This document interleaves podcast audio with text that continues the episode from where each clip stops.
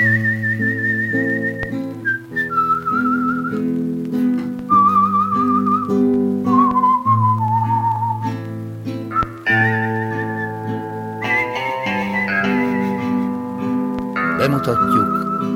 a Hit filozófiája című sorozatot.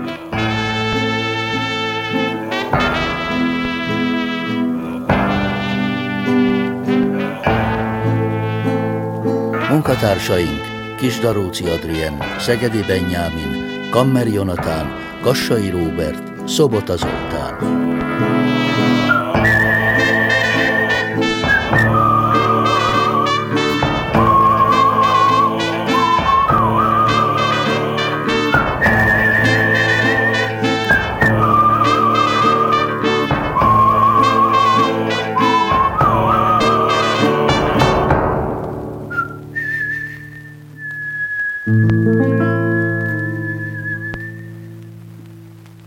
Sok szeretettel köszöntünk mindenkit, ez itt a Hit Filozófiája című podcast új adása.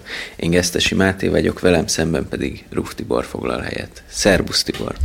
Szervusz Máté, és szeretettel köszöntöm most is a kedves hallgatókat is. Ezen adásunkat közönség előtt vesszük fel, ez csak a, a hallgatóság kedvéért fontos megjegyezni, mert ez is része az őszinte műsorkészítésnek. A törvényel foglalkozik, ez az évadunk. Tibor, megkérlek, hogy vezesd elő a mai gyakorlatot. Tehát ugye most már hosszú hetek óta nagy fába vágtuk a fejszénket, mert a túra, azaz a mózesi törvény, újból ismétlés a tudás anyja, elmondom, hogy 613 parancsolatból álló, ugyanakkor mégis teljesen egységes, felbonthatatlan e, törvényi rendszer, amely a Mózes első könyvétől az ötödik könyvéig található, valamint a Tórához tágabb értelemben soroljuk az egész Ószövetséget, mint ami tulajdonképpen az új szöv, a, a, Tórát, tehát a törvényt értelmezi különböző történetekkel, proféciákkal és egyéb tanításokkal, illetve keresztényként még az új szövetséget is ehhez az értelmezési ö, struktúrához vagy ö, ö, tudományhoz sorolhatjuk de azért szűk értelembe véve mégis a törvényt a Mózes elsőtől ötödik könyvéig tartó e, szövegnek tekintjük. A, de, de újra még ez is megint hozzáteszem, hogy tehát ezek a Ószövetség és Új Szövetség kommentáló, magyarázó, értelmező részek mivel ezek is isteni kinyilatkoztatásból fakadnak, ezért ezek az Istentől származó Tórának az Istentől származó értelmezési ö, struktúráját vagy módszereit tárják föl, és ezért abban, amivel most foglalkozunk, vagyis hogy a törvény hogyan is működik tulajdonképpen, ebben a teljes szentírásnak a tanítását is, tanítását ból na, tudjuk ezt ö, fölfogni, vagy megérteni. Most ugye összesen én aztán most végül is összeírtam, és akkor most már mind mondok egy konkrét számot, mert eddig szerintem mindig más számot mondtam, hogy hány olyan szempont ö, van, ami alapján ezt az egész... Egyre több számot mondtál mindig. E, most végül is összeraktam, és én mindent egybevetve nyolc olyan szempontot sikerült felsorolnom, amelyek mindegyikét gyakorlatilag mindig egyszerre kell használni, minden egyes problematikus törvényértelmezési kérdésnek a megoldásában, és most tulajdonképpen ezt tanuljuk. Az első hármat vettük át, az első három szempontot, az egyik a szövetségi elv volt, a szövetségi gondolkodásmód, nem ismétlem el, részletesebben. A második az a parancsolatok három típusának a szempontja volt. Ez ugye a, az erkölcsi szellemi típusú parancsok, a rituális szimbolikus parancsok és az államigazgatási jogi természetű parancsok három nagy kategóriája, de itt is ugye kiemeltük, hogy van, vannak parancsok, amik egyszerre kettő vagy három kategóriába is sorolhatók. A harmadik nagy szempont, amit legutóbb tekintettünk át, ez a kisebb és a nagyobb parancsok egymástól való függősége, e, és tulajdonképpen az, amivel ma folytatni szeretném, az egy kicsit ehhez kötődik, úgyhogy ezt akkor egész röviden e, átismétlem, és akkor rögtön lépek is tovább, hogy ez a kisebb és nagyobb, vagy egész pontosan héberül Kál Homer könnyebb és nehezebb megkülönböztetés. A Homer a nehezebb? Nehéz, súlyos. Simpson család főhőse Homer. És ő hát egy nagyon kövér fickó, és ez biztos, hogy ezért nevezték el így. E, feltétlenül, igen. Hát az ilyen rajzfilmek szerkesztőgárdájában mindig vannak zsidó. E, és ez néha kimutatható, de mind a mellett nem vagyok benne biztos. Arról viszont olvastam nagyon komoly szakmai tanulmányt, hogy mind a Mickey Egér, mind pedig a Superman, az a New Yorki zsidóság identitásának a, a eh, kivetülése, és eh, tehát, hogy ez, ez a két két attitűd. Ezt a múltkor is mondtad, és én arra azt mondtam, hogy de Mickey Gert Walt Disney alkotta meg, aki viszont nem annyira kedvelte a zsidókat. Jó, nem ragaszkodom feltétlenül ehhez az érdekes tanulmányhoz, amit egyszer olvastam. Na térjünk vissza, tehát a könnyebb és nehezebb, Kál, Homer kisebb és nagyobb parancsok közötti különbségtételről van itt szó. Tehát ez a harmadik nagy szempontunk. Ennek a lényege a következő. Ugye maga Jézusnak is fölteszik a kérdést, farizeus teszi föl a kérdést, hogy melyik a legnagyobb parancs a törvényben, és Jézus nem azt mondja erre, hogy ilyen nincsen, mert mindegyik egyformán fontos, hanem válaszol, hogy a legnagyobb, azaz a legsúlyos, a leg nagyobb súlyú, mert itt ugye nem arról van szó, hogy nehéz megtartani, vagy könnyű megtartani, tehát nem ezt értjük a könnyű és nehéz parancs fogalma alatt, hanem hogy kisebb súlyú parancs, vagy nagyobb súlyú parancs erkölcsileg. A legnagyobb súlyú parancs az a szeresd az Urat, a te Istenedet teljes lényeddel. Jézus azt mondja, hogy a második legnagyobb súlyú az a szeresd embertársat, mint önmagadat, Máshol Jézus beszél, mond például olyasmit, hogy hogy eh, aki a törvényben a legkisebb parancsot érvénytelenti, az a legkisebb lesz az Isten országában. Tehát maga Jézus is, és az őt kérdező farizeus is ugyanabból az alap feltételezésből indul ki, hogy a törvény parancsai nem egyenrangú súlyúak, nem egyenlő súlyúak, hanem a 613 parancs között vannak nagy súlyú, fontosabb, nagyobb, legnagyobb, második legnagyobb, nagy, kicsi és legkisebb súlyú megbeszéltük parancs. az előző. Megbeszéltük, csak azért mondtam, hogy, hogy kell kicsit ismételnem. Ja, értem. Mert így tudok átkapcsolni a következőhöz. Ö, ugye azt, mivel a túra egy egységes, felbonthatatlan rendszer, Jakab úgy fogalmaz, hogy aki egyetlen parancsot megszeg, az az egész túra megszegésében bűnös. Tehát nem lehet szelektálni a parancsok között, mindegyik érvényben van, de a parancsok egymástól való függőségben vannak. Ezt Jézus is így fogalmaz, hogy például a legnagyobb és a második legnagyobb parancsról, hogy e két parancstól függ az egész törvény, és a proféták, tehát még az egész kommentár irodalom is a Tórához most, hogy így mondjuk. Ami, és akkor az a kérdés, mit értünk azon, hogy egy parancs függ egy másik parancstól? Ezt a rabbinikus irodalom nagyon részletesen ki is dolgozza. Ennek az a lényege, hogy amikor egy adott szituációban két parancs egymással szembe kerül, nem lehet egyszerre a kettőt megtartani, hanem az egyiket meg kell szegni a másikért, másik megtarthatóságáért. Például elrendeli a túra, hogy minden fiú csecsemőt a nyolcadik napon körül kell metélni, mert különben kivágatik a népek közül, de a túra azt is elrendeli, hogy szombatnapon pihenni kell, ha tehát a körülmetélés szombatra esik, ütközik a két parancs, hiszen a körülmetélés az munkával jár, és a kérdés az, hogy egy ilyen esetben a kettő közül melyiket kell megtartani.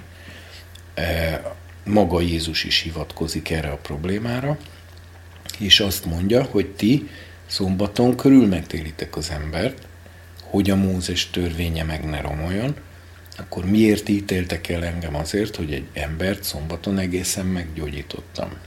a körülmetélés konkrétan gyógyítással is jár, mert a vérzést csillapítani kell, fertőtleníteni kell, stb. stb. Na most nagyon jó, pontos az, ahogy Jézus fogalmaz. Ti szombaton körülmetélitek az embert, hogy a Mózes törvénye meg ne romoljon, tehát itt az történik, hogy a nagyobb parancs, a nagyobb súlyú parancs, és ez a körülmetélés parancsa, mert az köti meg a szövetséget, és minden más parancs az csak e szövetségen belül értelmes, ezért a körülmetélés parancsa egy nagy parancs, rituális parancs, de nagy parancs. Ez ö, felülírja a szombat szintén rituális, és szintén halálbüntetés terhe mellett elrendelt ö, parancsát. Mai napig csak tippelni lehet, miért ítélték nagyobbnak a körülmetélés parancsát a szombaténál, ha mindkettő halálbüntetés terhe mellett van megparancsolva, és mindkettő rituális, szimbolikus parancs, akkor hogy tettek különbséget. És ráadásul szombaton Isten is, szóval az a teremtésig gyökerezik a szombatnak a kérdése, szóval elvileg azt tűnik még fontosabbnak. Igen, az az érdekes, hogy a rabbinikus irodalomban nincs rá magyarázat. Vélekedések vannak, az egyik nekem talán a legszimpatikusabb, de ez ugye szabadon választható, az, hogy a körülmetélése köttetik meg a szövetség egésze, míg a szombat parancsának a megtartása az e szövetségen belül csak egy rész cselekedet. Logikusnak. És ezért a körülmetélés felülírja a szombatot. De mondtunk más példát is múltkor, például, hogyha a gestapo elől egy zsidó hozzám menekül, és elrejtem a pincébe, és a gestapo megérkezik, és megkérdezi, van-e egy zsidó, akkor nekem hazudnom kell, a lelki ismeret is erről tesz tanúságot, holott a Tóra a hazugságot tiltja, de mivel itt életmentésről van szó, az élet megmentésének a parancsa nagyobb, mint a hazugság tilalmának a parancsa. Mindkettő erkölcsi természetű parancs ebben az esetben, de az élet meg nem mentése az halálos következménnyel jár, a hazugság viszont nem feltétlenül jár halálos következménnyel, ezért a hazugságot a Tóra nem is bünteti halállal. En innen tudjuk azt, hogy az nem halálos bűn, és innen tudjuk azt, hogy ebben az esetben inkább hazudni kell, mint valakinek az életét feláldozni. Ha ilyen jogi precizitással is végigkövetjük ezt az etikai dilemmát, ami egyébként néha nagyon sokat segít az ilyeneknek az eldöntésében. Most mind a két esetben, amit mondtam, körülmetélés kontra szombat, e, életmentés kontra hazugság problémája, azt látjuk, hogy a nagyobb súlyú parancs az felülírja a kisebb súlyú parancsot, átmenetileg a helyzet időtartamára azt is mondhatjuk, hogy a nagyobbik parancs érvényteleníti a kisebbiket, de Jézus mégis úgy fogalmaz, hogy szombaton körülmetélitek az embert, hogy a törvény meg ne romoljon, vagyis ez azt jelenti, hogy ilyen esetben a törvény megtartását jelenti az, hogy a kisebbik parancsot megszegem. A nagyobbikért. Így tartom meg a törvényt, és ha nem ezt tenném, hanem például a kisebbik parancsot tartanám meg, és a nagyobbikat szegném meg, akkor a törvényt szegném meg. És ezt csinálták a farizeusok. Igen, erről is beszéltünk. Mondok még egy példát. Dávid bement és megette a szent kenyereket, amikről a Tóra világosan közli, e, hogy kizárólag a papok ehetik meg, és halálbüntetéssel fenyegeti azokat, akik e, e, mégis megeszik nem papként. Dávid mégis bemegy és megeszi őket, és semmi baja nem lesz, sőt Jézus ezt a cselekedetét kiemeli pont egy ilyen erkölcsi természetű vitában. Miért? Mert Dávid a saját és az embereinek az élete védelmében szekte meg azt a rituális parancsot, ami halálbüntetés terhe mellett tiltotta a kenyerek megevését, a szent kenyerek megevését, de ezzel Dávid, mint az előző példából látjuk, nem megszegte a törvényt, ahogy ezt nagyon sokszor a keresztények így szokták értelmezni, hogy Dávid, és itt a döntő kérdés, itt egy hm. döntő félreértés van.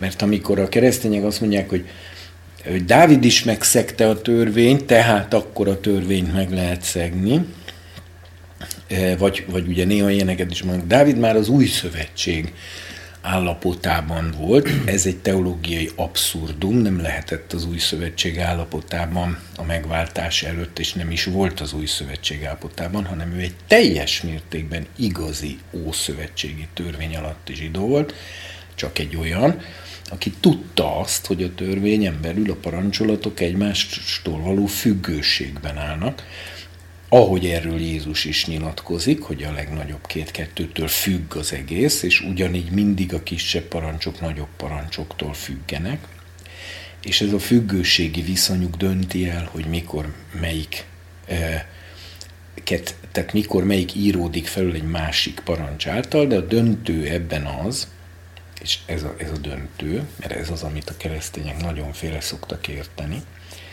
hogy ez, egy, nem, ez nem egy új szövetségi felismerés, hogy a kisebb parancsokat a nagyobbak érvényteleníthetik, hanem ez egy ószövetségi felismerés. Már az ószövetség is így működött, és a törvény mindig is így működött, amikor jól működött, tehát amikor jól használták, akkor így használták.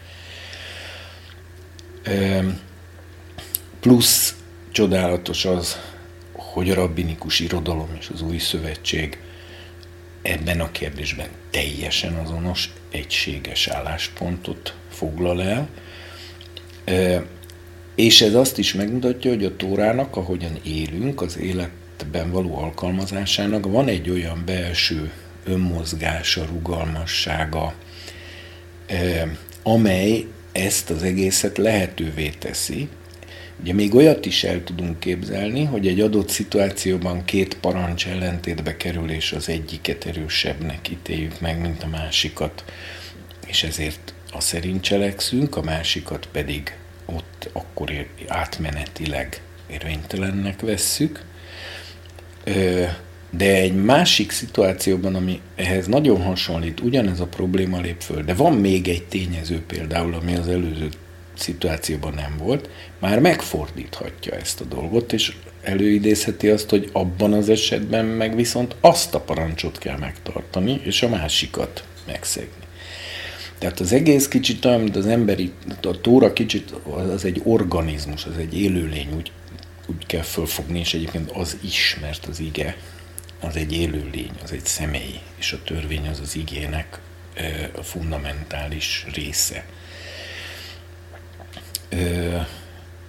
és ahogyan egy élőlénynek, egy személynek, egy organizmusnak van egy rugalmassága, és én tarthatom a karomat úgy, hogy a tenyerem felfelé forduljon, de egy mozdulattal megfordítom, és akkor már lefelé fordul, és közben a sejtjeim és az inaim és az izmaim átrendeződnek egymáshoz képest a cél érdekében. Ugyanígy a tórában is belül a parancsolatoknak az egymással való mozgásában, együttműködésében egy ilyen rugalmas önmozgása van,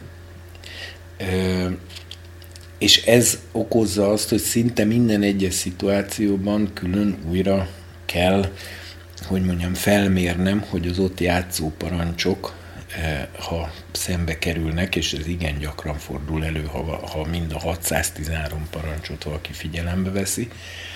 Egy zsidóna, egy fantasztikus erkölcsnevelő hatása is van egyébként ennek, mert ez rákényszeríti a hívő zsidókat arra, hogy a nap 24 órájában állandóan ezeken agyaljanak, ami ha jól csinálják, hát ugye ha rosszul csinálják, akkor a legkeményebb farizeizmushoz tud vezetni, de ha jól csinálják, akkor viszont nagyon-nagyon jó és kedves és normális embereket tud eredményezni. Nagyon jó embereket. No, tehát, és akkor most lépnék tovább a következő ponthoz, ami a negyedik szempontunk lesz, tehát a törvény értelmezésében, és ez a pozitív és negatív parancsok különbsége. Na ez még nem volt, igen. Igen. A pozitív alatt értjük azt, ami cselekvésre szólít fel, negatív parancsnak nevezzük a, til, a tilalmat, ami valamilyen tevékenységet tilt, vagyis passzivitásra szólít föl. Például a két legnagyobb parancs, szeresd az urat, szeresd embertársadat, mind a kettő pozitív parancs, mitzvát aszé, úgy mondják, cselekvő parancs, cselekvést parancsoló parancs. míg az például, hogy ne lopj, ne kövesse a gyilkosságot, például negatív parancsok, azaz tilalmak. a 613 parancsból 365 tiltó parancs van, ezt azért könnyű megjegyezni, mert az év napjainak a száma, hogy minden napra jusson egy tiltó parancs legalább. Ugye akkor a fennmaradó 200 nem tudom hány lesz a pozitív parancs, és ugye ezen külön is érdekes elgondolkodni, mert ennek van bizonyos metafizikai... 358. Úgy hiszem 300. Nem lehet, mert 613-ban nem fér bele az, hogy 360, de 258. Mi? Várj, 356, 258. Jó. Igen. Jó. Szóval a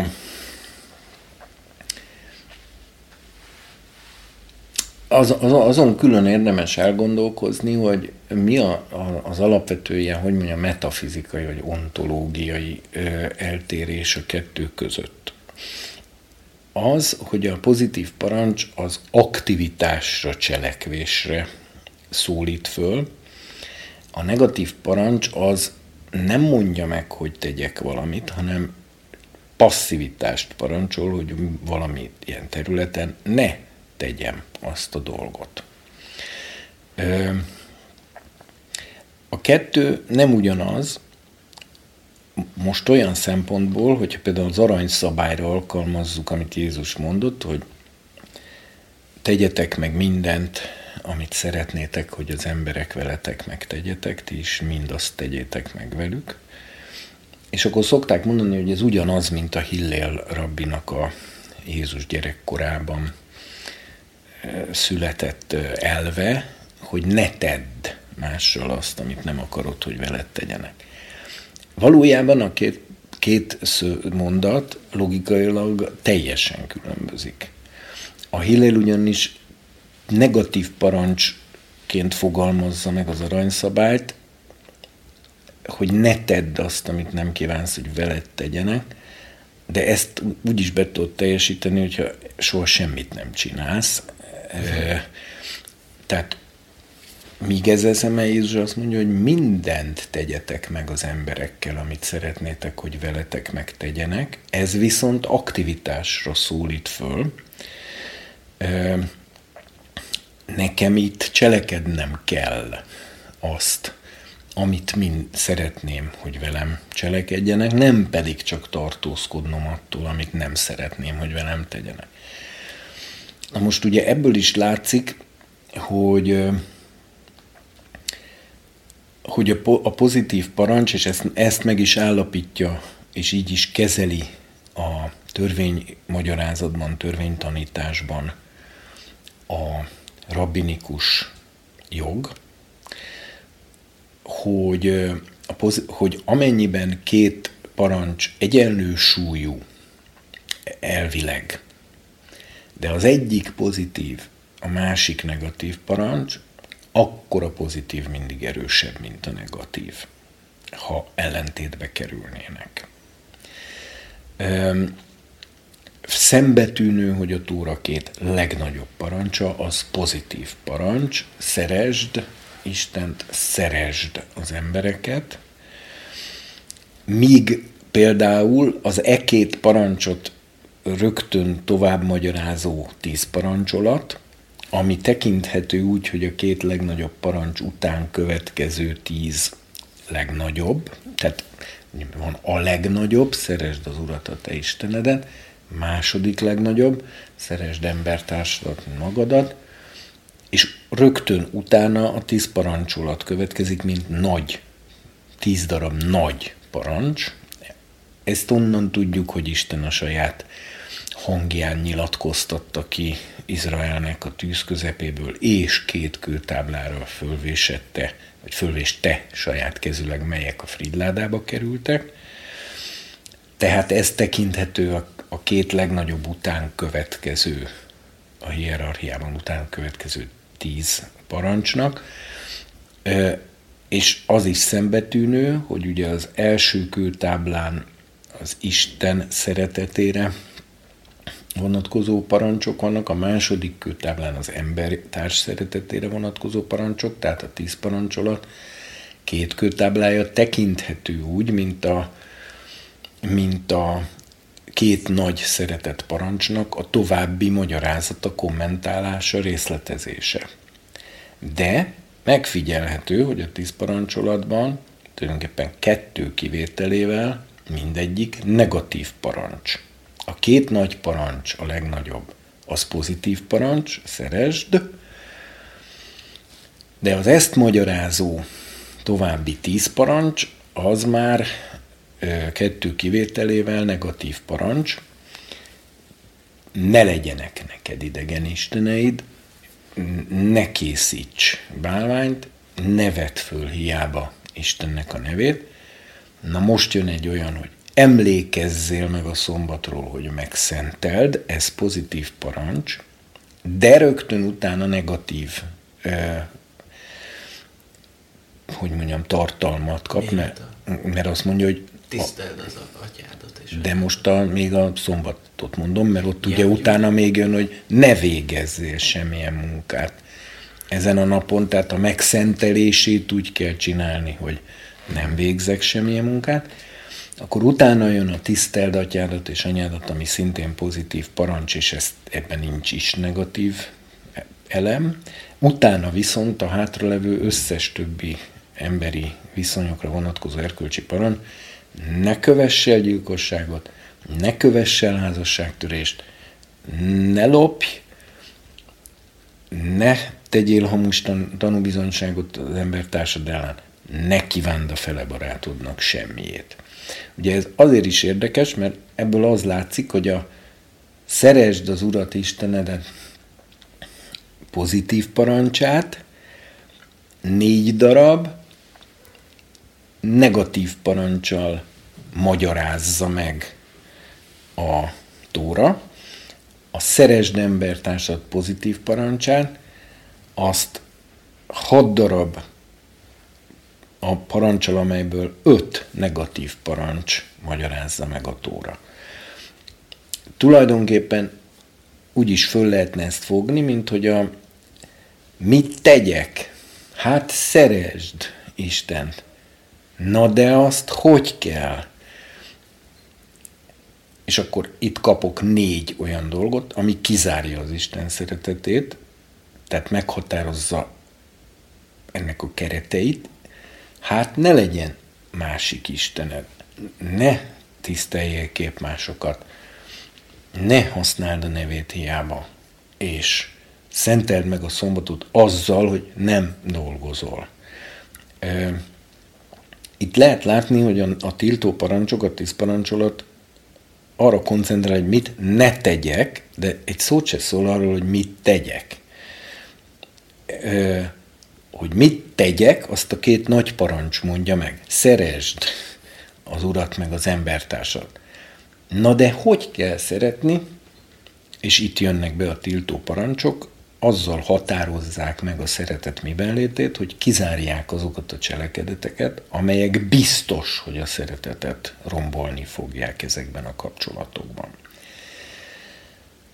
Így akkor összesen a két nagy parancs plusz a tíz parancs az már 12 parancs, marad 601 darab parancsunk, amelyről meg azt lehet mondani, hogy az meg szinte mind hierarchikusan ugyanígy tovább függ a tíz parancsolattól, és tovább kommentálja és részletezi és elemzi a legapróbb részletekig, eh, hogy eh, miben is áll megtartani ezeket, és hogy kell ezeket a részleteikben a továbbiakban megtartani. Tehát ezért fogalmaz Jézus úgy, hogy a két nagy parancstól függ az egész törvény és a proféták, és tényleg így lehet egy ilyen, hogy mondjam, csúcs, csúcsos, ilyen piramis alakú nagy hierarchikus rendszerben elképzelni, ahol a legnagyobb bakon lógnak a, a kisebbek, és, és, és az, hogy a két nagy parancs, ami egyik se szerepel a tíz parancsolatban, hanem nagyon eldugva szerepelnek a tóra más pontjain, mert nagyon eldugva, mert a szeresd embertársat, mint önmagadat, az a 3 Mózes 18-ban mindenféle teljesen más parancsok környezetében teljesen váratlanul bukkan föl csak egy pillanatra. A szeresd az urat, a te Istenet teljes lényedben, az meg csak az öt Mózes hatban, tehát ezt az egész első nemzedék, akiknek a tíz parancsot ki lett nyilatkoztatva, ők ezt nem is hallották, mert ők addigra már mind ki voltak halva. Tehát ugye ez azért érdekes, mert ebből látszik, hogy a Tórában nem fontossági sorrendben szerepelnek a parancsok, hanem egy teljes káoszban. A rabbik erre azt mondják, és én igazat adok nekik, hogy ez azért van így, hogy állandóan az egészet tanulmányozni kelljen ahhoz, hogy, hogy bármelyik részletkérdésben döntést tudja hozni, az állandóan az egészet figyelembe kell venni. De én úgy tudom, hogy abban is nagyon nagy, szóval annak nagyon nagy szerepe van, hogy melyik parancsolat melyik mellett szerepel, és ebből csomó mindent le lehet Annak mondani. is van szerepe, sőt a tíz parancsolat esetében ott, ott még a, a sorrend fontossági sorrendet is kifejez, de máshol nem feltétlenül.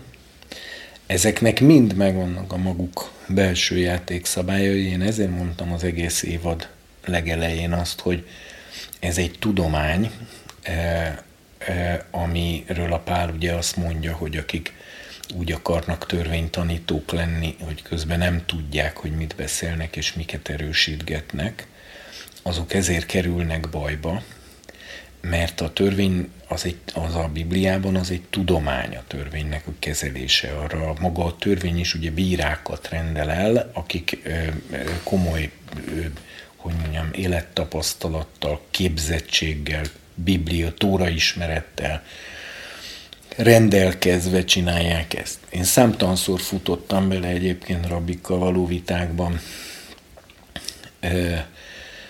abba, hogy kiderült, hogy jobban ismerik a Tórát, mint én, és ezért a, a látszólag, nekem nagyon látszólag szimpatikus ö, megoldásaimról pillanatokat kimutatták, hogy butaság. És ezért kezdted el ezt ilyen mélyen tanulmányozni, hogy ezt Hát részben ezért is, de már előtte is ez nagyon érdekelt. De most például, ha mostani tudásoddal vitáznál egy rabbival, akkor ő már azt mondanám, hogy na hát ez egy tiszteletteljes rendszer. Ez, ez. Én inkább azt mondanám, nézd, az a rendszer, amit én most mondok, az, az, az abban egyetértene, uh-huh. mert az, ben, az, az arabinikus ö, tudományban ez így van, ez így fogják Igen. föl. A, de ez új szövetségi is, meg egyébként erkölcsileg, etikailag és biblia is nézve is Lásd például Immanuel Kant fölveti azt a kérdést, hogy hogyha a rablók elől elrejtek valakit, akkor utána hazudnom kell-e a rablóknak.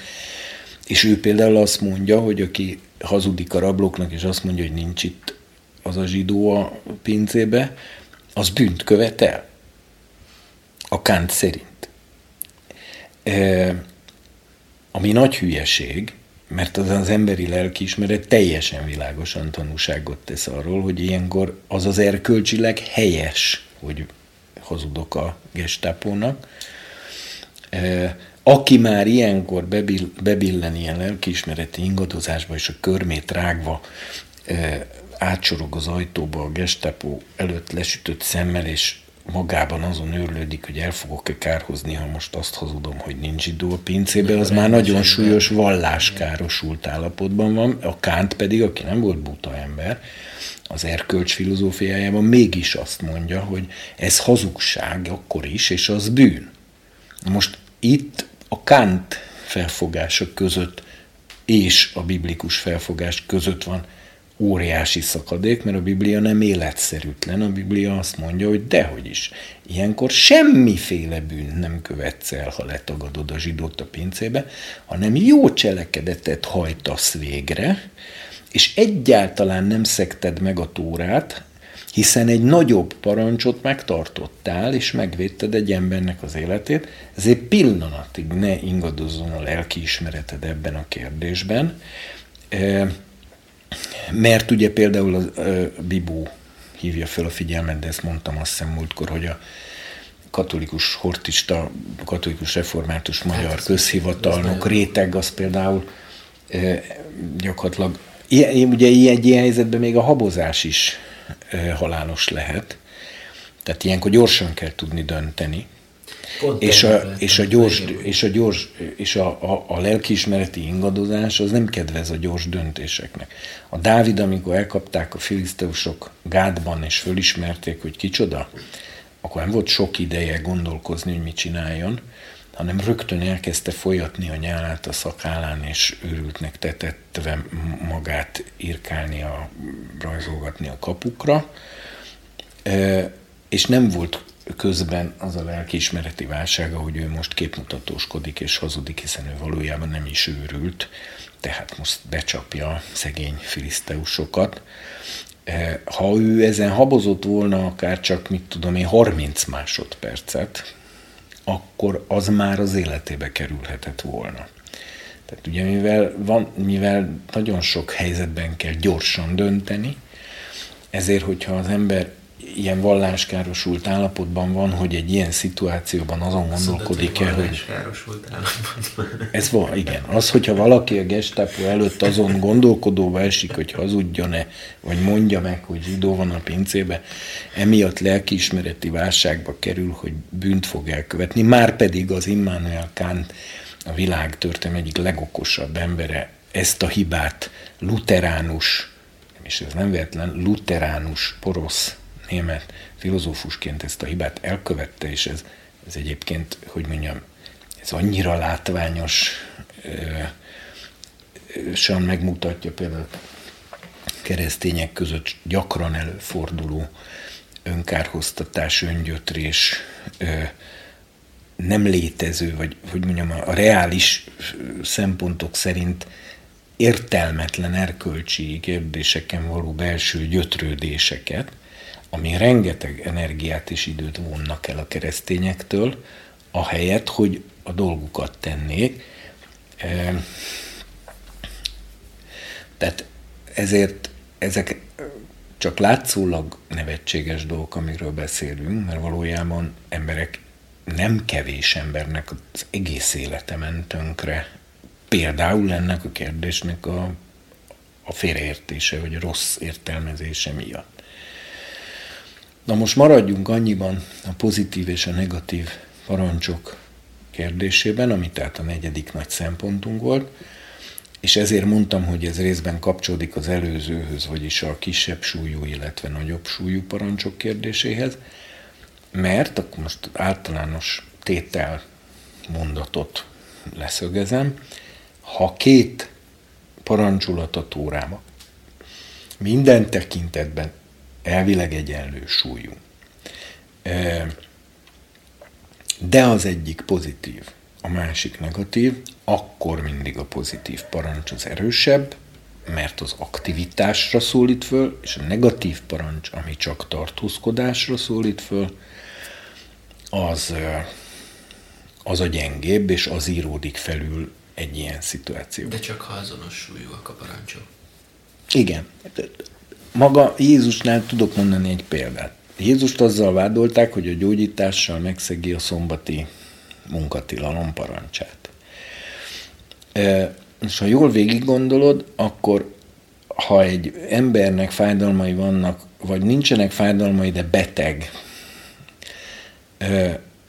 és te neked hatalmadban van őt meggyógyítani, de mégis vársz egy napot, akkor annak az embernek a szombatja nem lesz annyira nyugodt, kellemes, boldog, vidám és pihentető, mint ha már a szombatot is gyógyultan tölthetné, mert te szombaton meggyógyítod. De közben a Biblia elismeri, sőt Jézus is elismeri, hogy a, hogy a gyógyítás az munka. Na, akkor most mi a helyzet? Igen, nem, de magának a szombatnak a parancs az több parancsból áll, mert azt mondja, hogy emlékezzél meg a szombatról, hogy megszenteld azt. Ez mindkettő pozitív parancs, vagy vehető egy parancsnak is, hogy arról kell emlékezzél meg, hogy szenteld meg. Ez a pozitív parancs. És utána jön ezt magyarázó néhány negatív parancs, ne végezd azon semmilyen küldetésedet vagy szolgálatodat, ugye még ezt is megkülönbözteti, se te, se a senki, aki a házadban van. Na most tulajdonképpen a szombati gyógyítás felfogható úgy, hogy a, egy beteg ember esetében a szombat parancsán belül lévő pozitív és negatív parancs üti egymást, mert meg kéne gyógyítanom ahhoz a mi munka, hogy ő meg tudja szentelni, és én is ezáltal még jobban megszenteljem a szombatot az ő egészségével, pihenésével, nyugalmával, boldogságával. De ha meggyógyítom munkát végzek, de ha e, nem gyógyítom meg, akkor meg ez az ember szenvedni fog vasárnapig. E, itt a szombat parancsán belül szegül egymással szembe az adott szituáció miatt a pozitív és a negatív parancs, és mi van, ha úgy értelmezem, hogy ebben az esetben a megszentelés, mivel az pozitív parancs, felülírja a munkatilalmat, mivel az negatív parancs, és ezért meg lehet gyógyítani a beteget szombaton, mint ahogy egyébként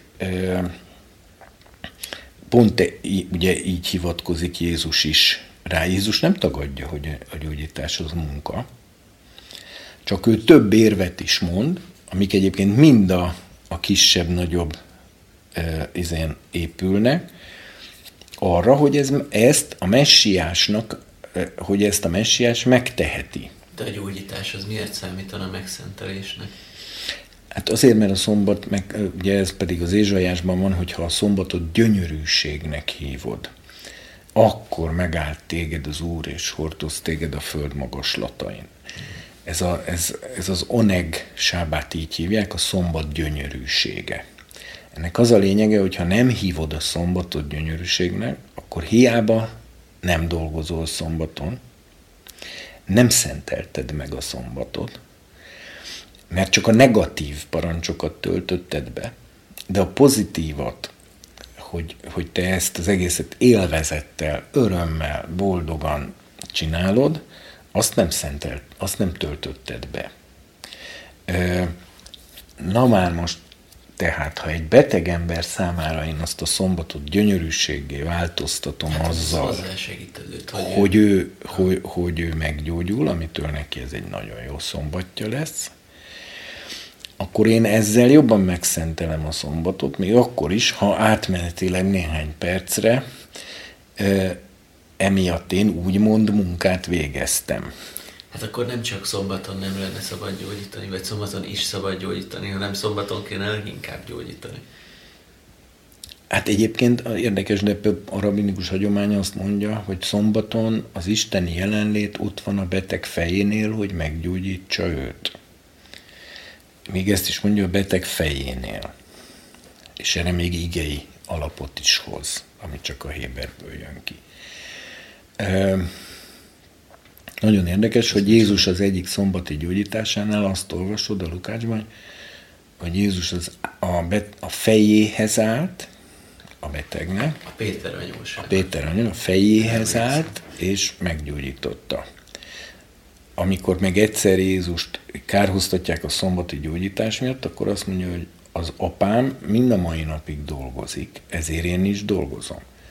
Ugye emögött mi áll? Ha szombaton az isteni jelenlét ott van a beteg fejénél, hogy meggyógyítsa, akkor az azt jelenti, hogy az atya minden szombaton dolgozik. Betegeket gyógyít. Még jobban, mint hétköznap.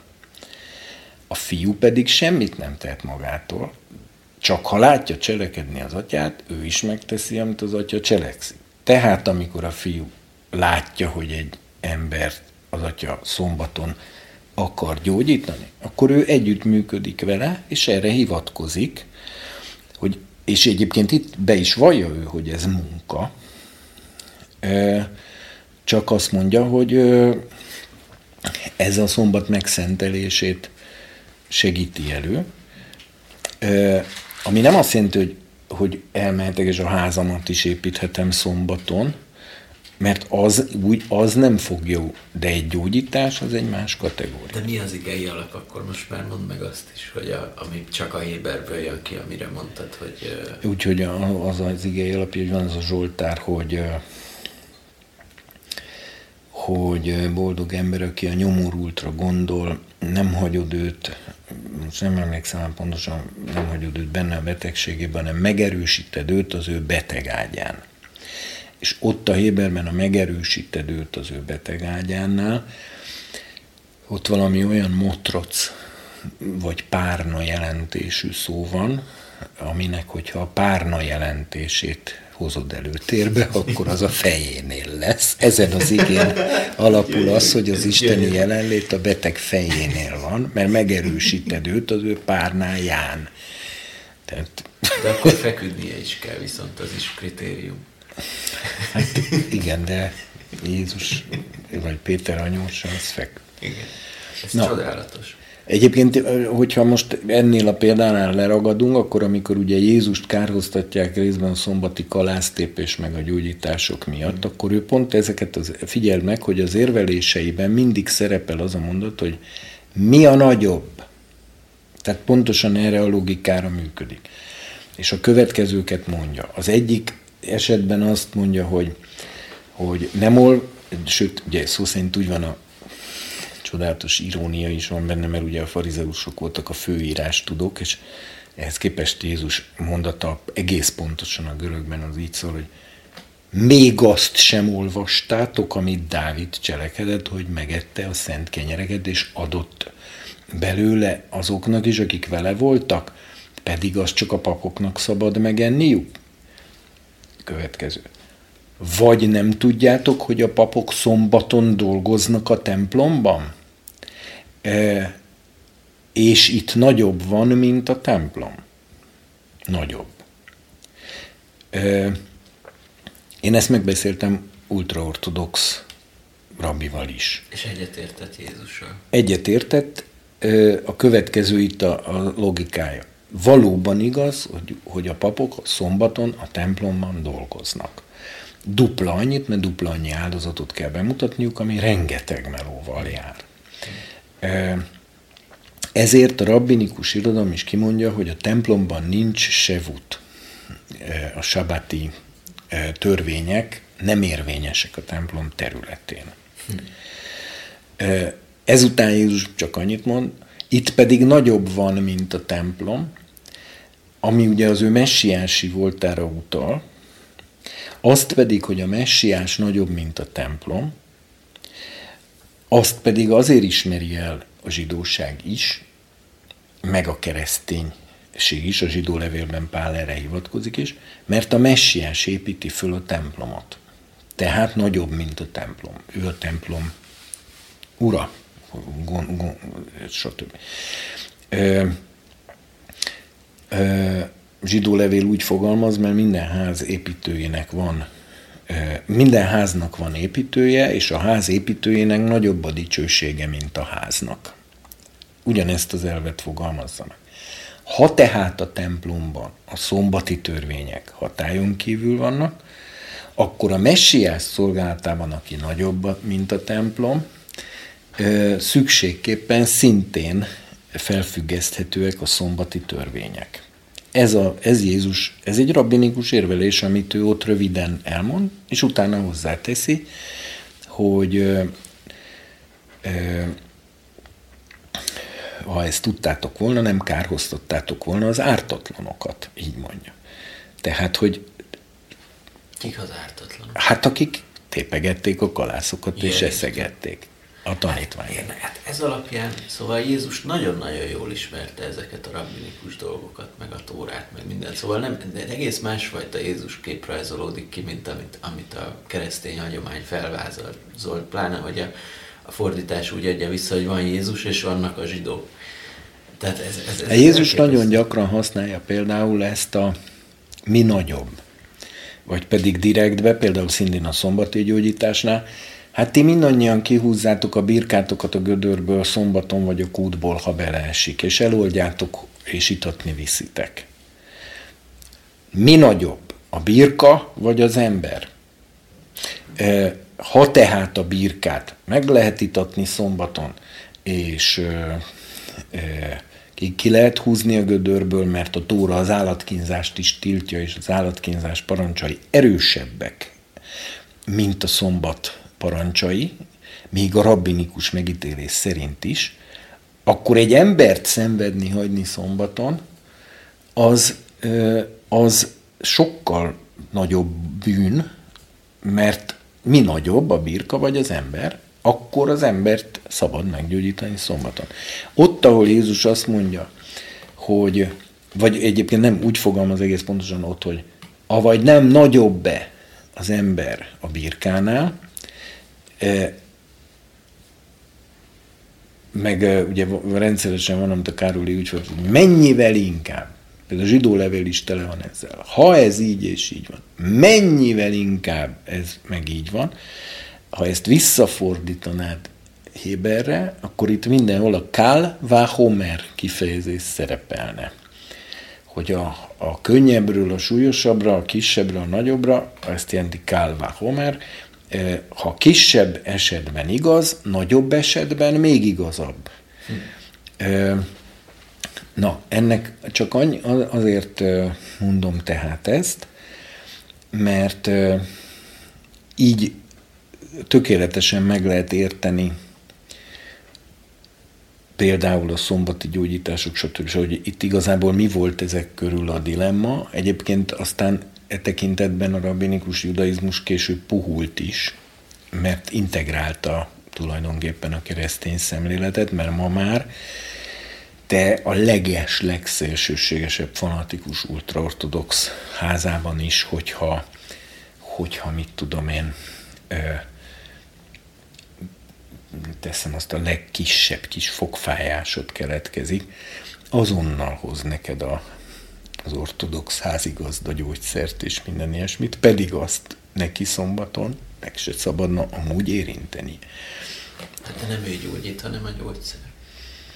Jó, de az, Persze, tehát, hogy értem. vagy például mondok más, mert a mentők is, ö, tehát, tehát mondjuk, ha elképzelünk egy teljesen, na ez így érdekes, mert nem a mai Izrael állam a lényeges, hanem az, hogy mondjuk, ha helyreállna egy tökéletesen tórai állam, Izraelben. Teljesen a Mózes összes parancsainak értelmében, és, és de a mai viszonyok között, akkor járnának-e a mentők szombaton? Ebben a tórai, szigorúan tórai államban.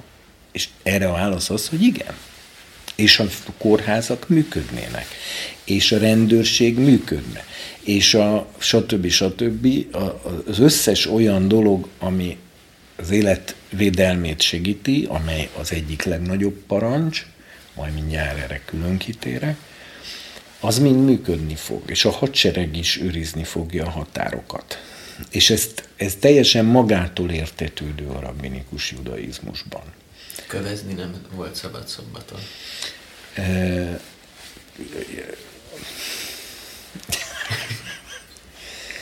kérdéseid vannak, de nem. Sőt, itt ítéletet hozni sem bírói tevékeny. Tehát szombaton halálos ítéletet, meg semmilyen ítél. Nem, nem is üléseztek szombaton a bíróságok, mert az várhat. Tehát az, az nem annyira.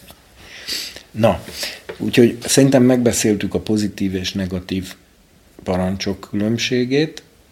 Ami tehát kicsit illeszkedik ebbe a bizonyos kisebb és nagyobb kérdéskörbe. Bocsánat, csak még egy dolog, tehát hogy biztosan értsem, hogy mondjuk egy nagyon, tehát akkor egy nagyon kis parancsolat, hogyha pozitív, azért nem írja felül azt a nagyon nagy parancsolatot, ami viszont negatív, hanem csak Pontosan. azonos súlyban igen. érvényes. Igen, igen, igen. És azonos az, súlyú parancsok esetén a pozitív parancs erősebb, mint a negatív. És az, hogy a maradék 601 parancsolatban milyen további szintek léteznek, azt, azt meg fogjuk valaha beszélni? Vagy ez mind ugyanabba? Ö, szerintem ez közben, közben fog Aha. kigöngyölődni, meg majd főleg a konkrét példák kapcsán, meg az a baj, hogy ha mondjuk most valaki nekiállna, hogy na, én fölrajzolom a 613 parancsot teljes egészében mint egy ilyen ágrajzban, egy ilyen, egy ilyen hierarchikus rendbe, és egyszerűen beírogálom egymás alá, hogy mik azok, amik egymás alá tartoznak, és milyen erővel, akkor az, az a nagy helyzet állna elő, hogy nem tudod ezt megcsinálni. Ugyanis ezért mondtam ezzel, hogy az bizonyos élethelyzetek ezt a ilyen rugalmas, ilyen gumilepedőnek lehet elképzelni a tórát bizonyos értelemben, ami, egy olyan szövevénye a 613 parancsnak, ami, ami nyújtható és ö, ö, alakítható, és tehát egy másik szituációban ugyanazoknak a parancsoknak a szituációból adódóan más rendje áll föl. És ezért egyszer nem tudod lerajzolni, mert ez, ez egy állandóan ö, Szóval bizonyos dolgok kimondhatók fixen, tehát mondjuk mit tudom én, az, az, azt, az hogy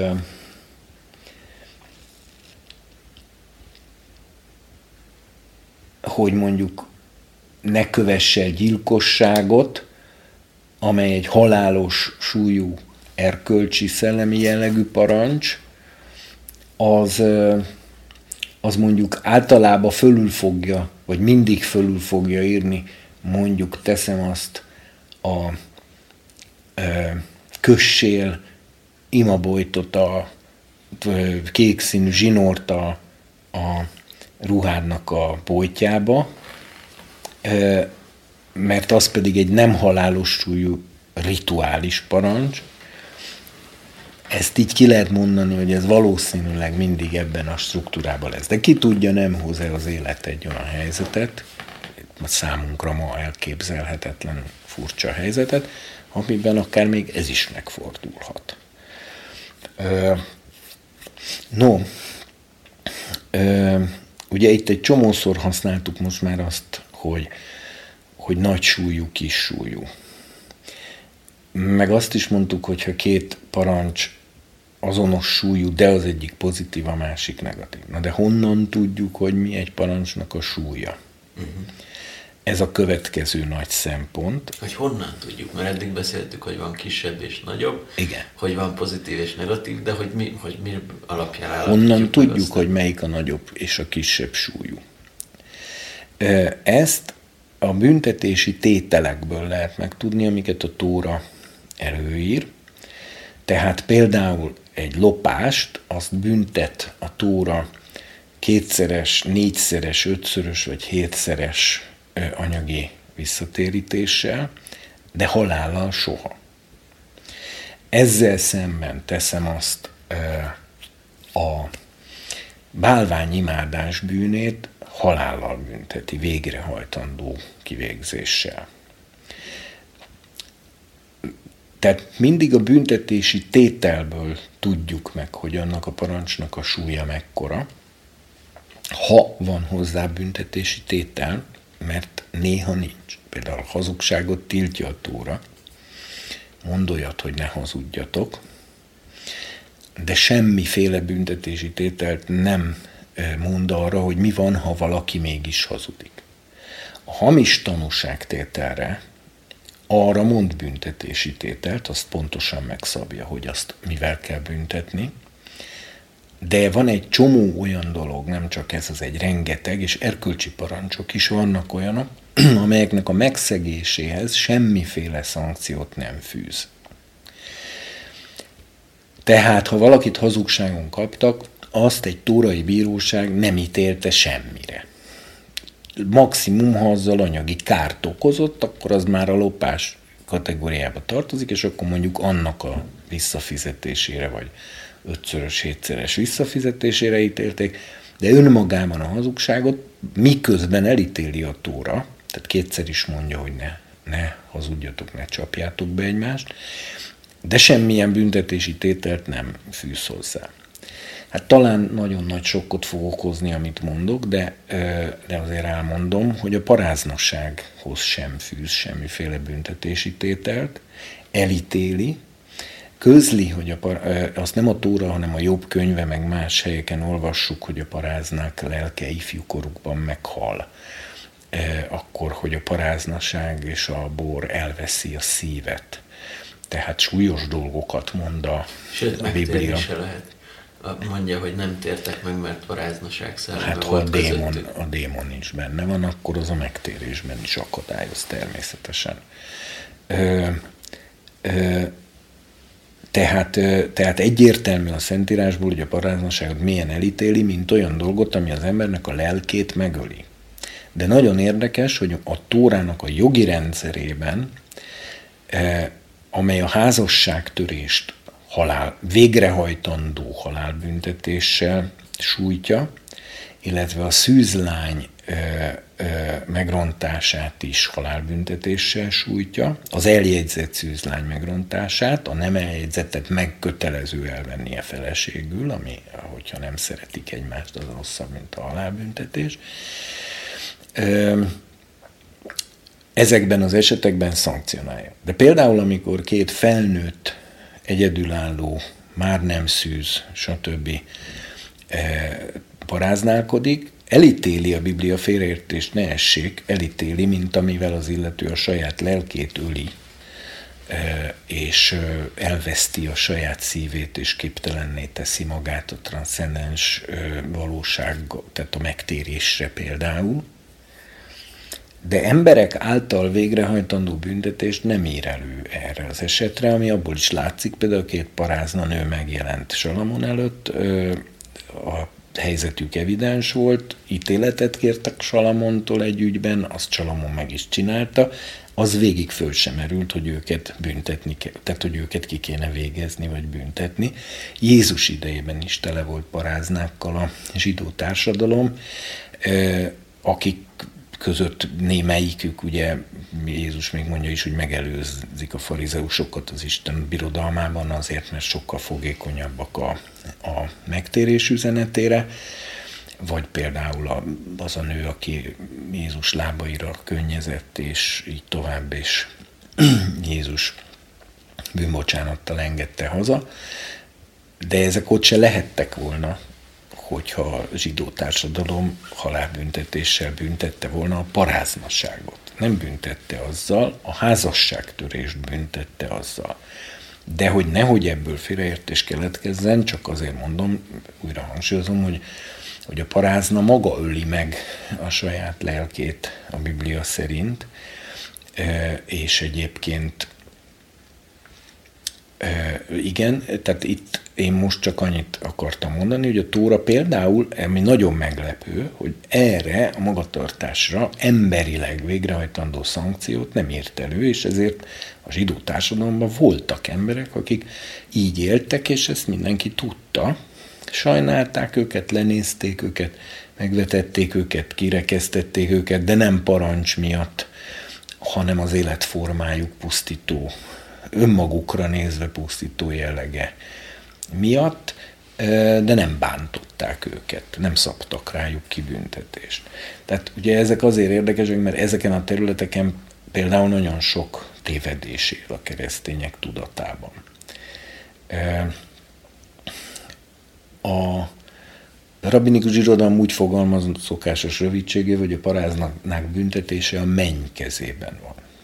Tehát, hogy Isten az, aki bünteti őket közvetlenül, és bár emberi büntetés nincs kiszabva rájuk, de Isten büntetése eléri őket a megfelelő De miért pont, miért pont ő rájuk vonatkozik, csak isteni büntetés, egyenesen nem csak, Nem van. csak ő rájuk vonatkozik, de ugye ahol emberileg végrehajtott büntetést végrehajtanak, ott az illető a büntetés elszenvedése után isteni értelemben is felmentést nyer, mert lebűnhődte a bűnét.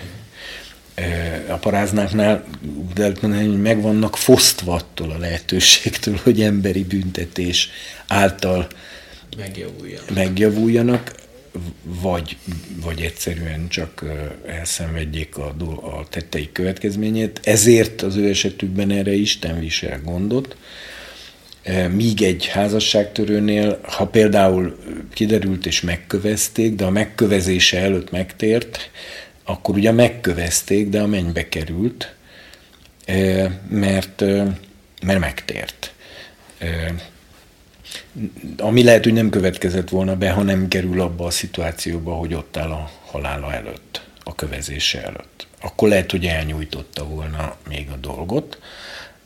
Így tulajdonképpen ugye a Tóra fogalmaz is így, hogy bizonyos értelemben ezek a büntetési tételek, ezek jót tesznek az embereknek úgy magukban is, mert még mindig jobb, hogy üdvözül azáltal, hogy szembe kell néznie a kövezéssel, és ott neki szegezik a kérdést, hogy így is úgy is megkövezünk, de elismered-e, hogy bűnt követtél el, és hogy megérdemled ezt a büntetést, és ha erre ő azt válaszolta, hogy igen, akkor ő üdvözült. Hát akkor ez, ez a legegyszerűbb módja az életből való kiszállásnak. Hát ha találsz még olyan hűséges túrai zsidókat, akik hajlandók végrehajtani rajta. Nem most, nem most, hanem annak idején. Hát, meg mondjuk nem, az életből való kiszállást az ember általában azért nem keresi.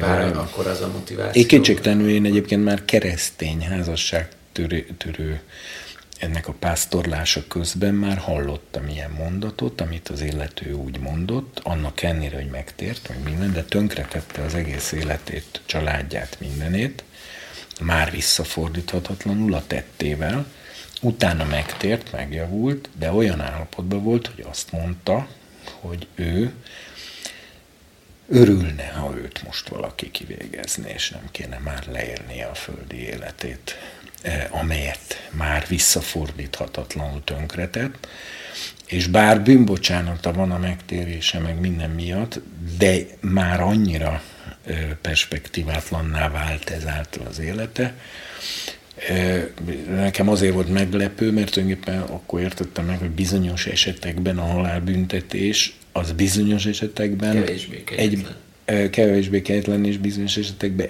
hogy mondjam, egybeeshetett az illetőnek a saját mert most egy el teljesen elrondott életet meg már minek éljen végig az ember.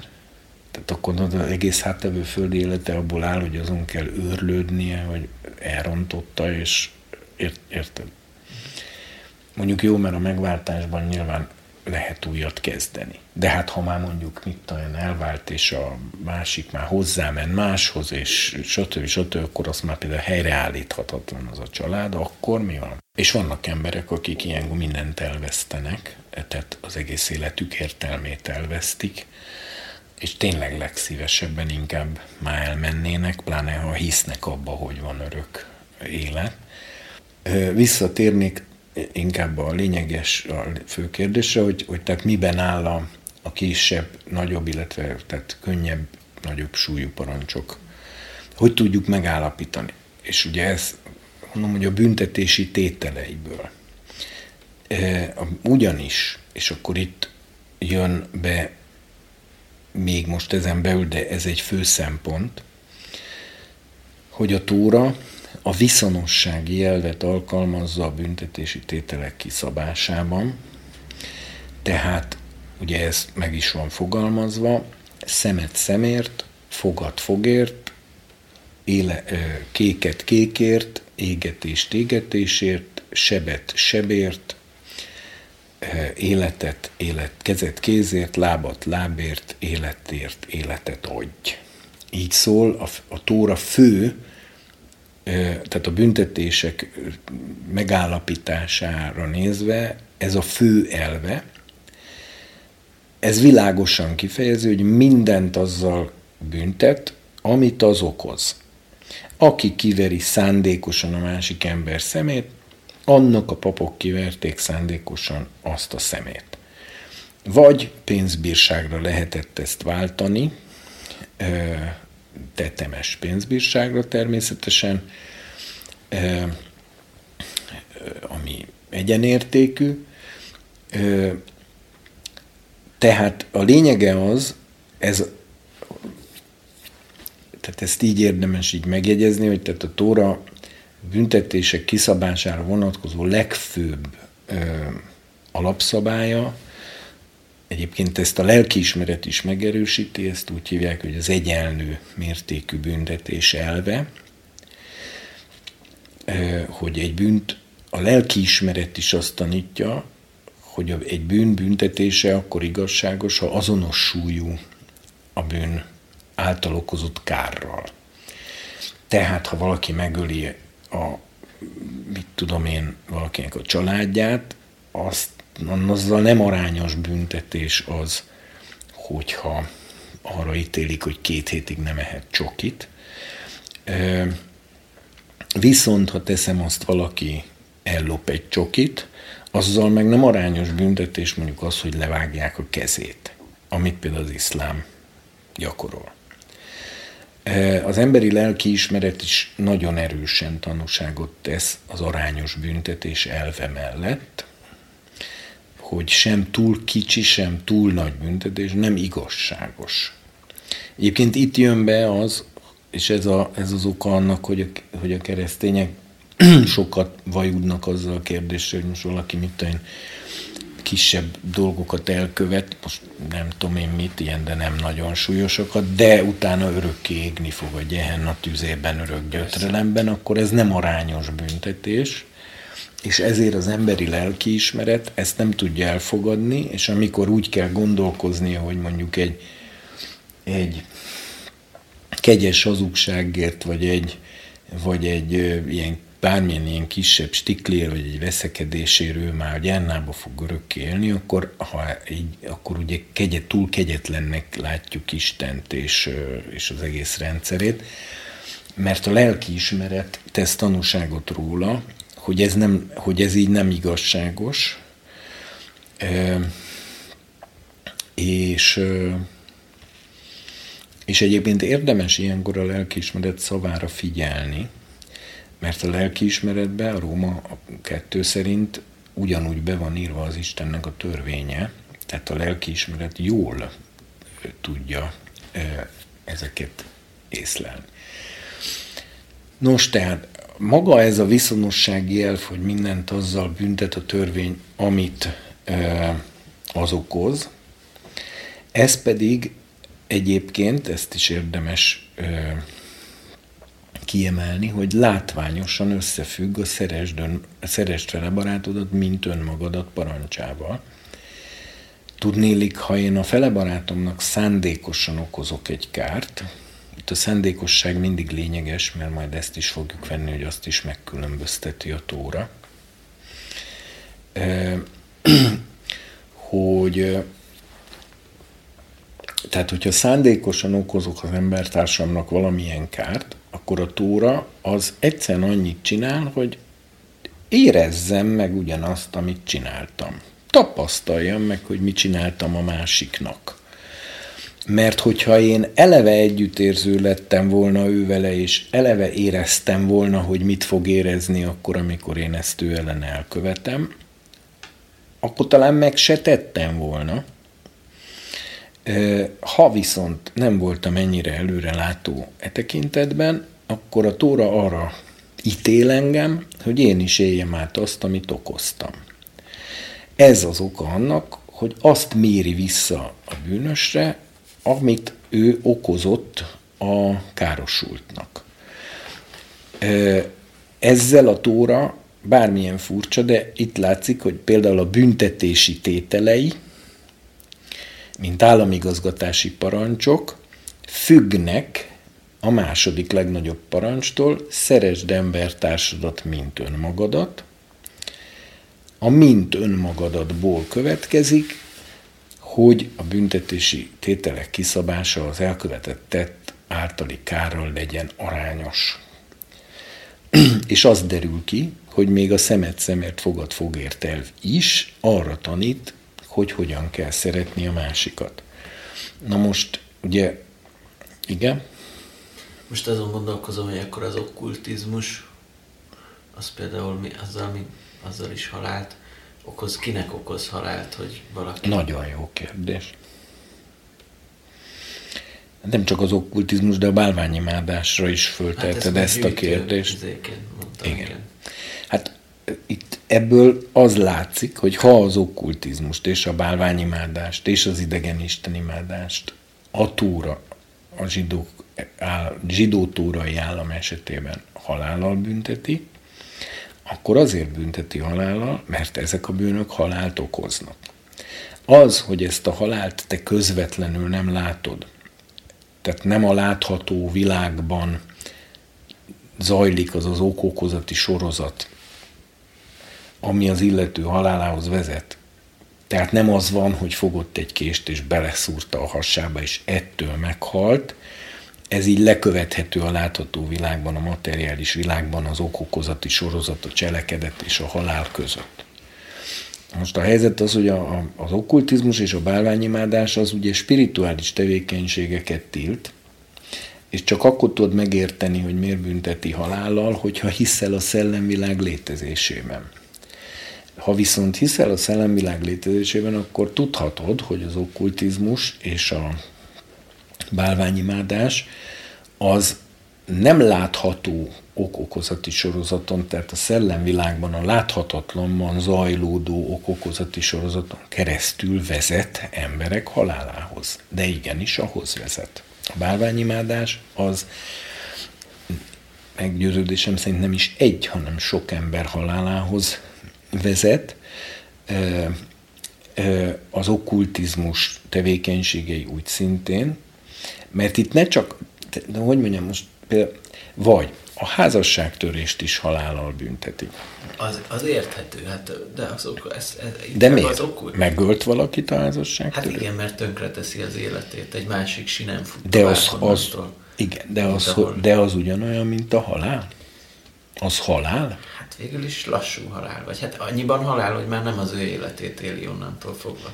Igen, meg ott vannak például a gyerekek, és akkor, amikor a gyerek mondjuk drogos lesz, vagy akármi, és a 80 éves életideje helyett csak 40-et él le mondjuk, mert utána belehal, vagy öngyilkos lesz, vagy a drogba, vagy az alkoholmérgezésbe, vagy a nem tudom micsodába, az az ember meg lett tölve.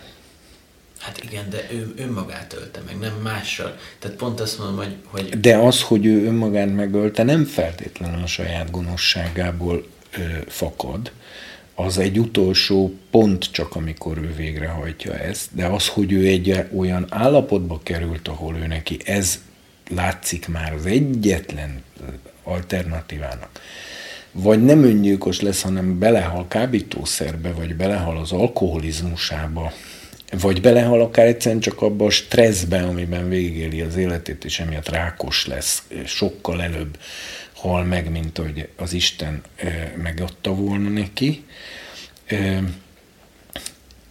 Ezekért mind felelősek azok az emberek, akik azokat a léthelyzeteket létrehozták, amitől ő neki ilyen lett a sorsa. De az okkultizmus az miért okoz? Most az, hogy te a látható szinten nem tudod lekövetni, hogy az okkultizmus milyen olyan spirituál, milyen olyan változási folyamatokat indít el, ami végül emberek halálához vezet, az egy dolog, hogy ezt te nem látod így, mert az a láthatatlanba zajlik. De a...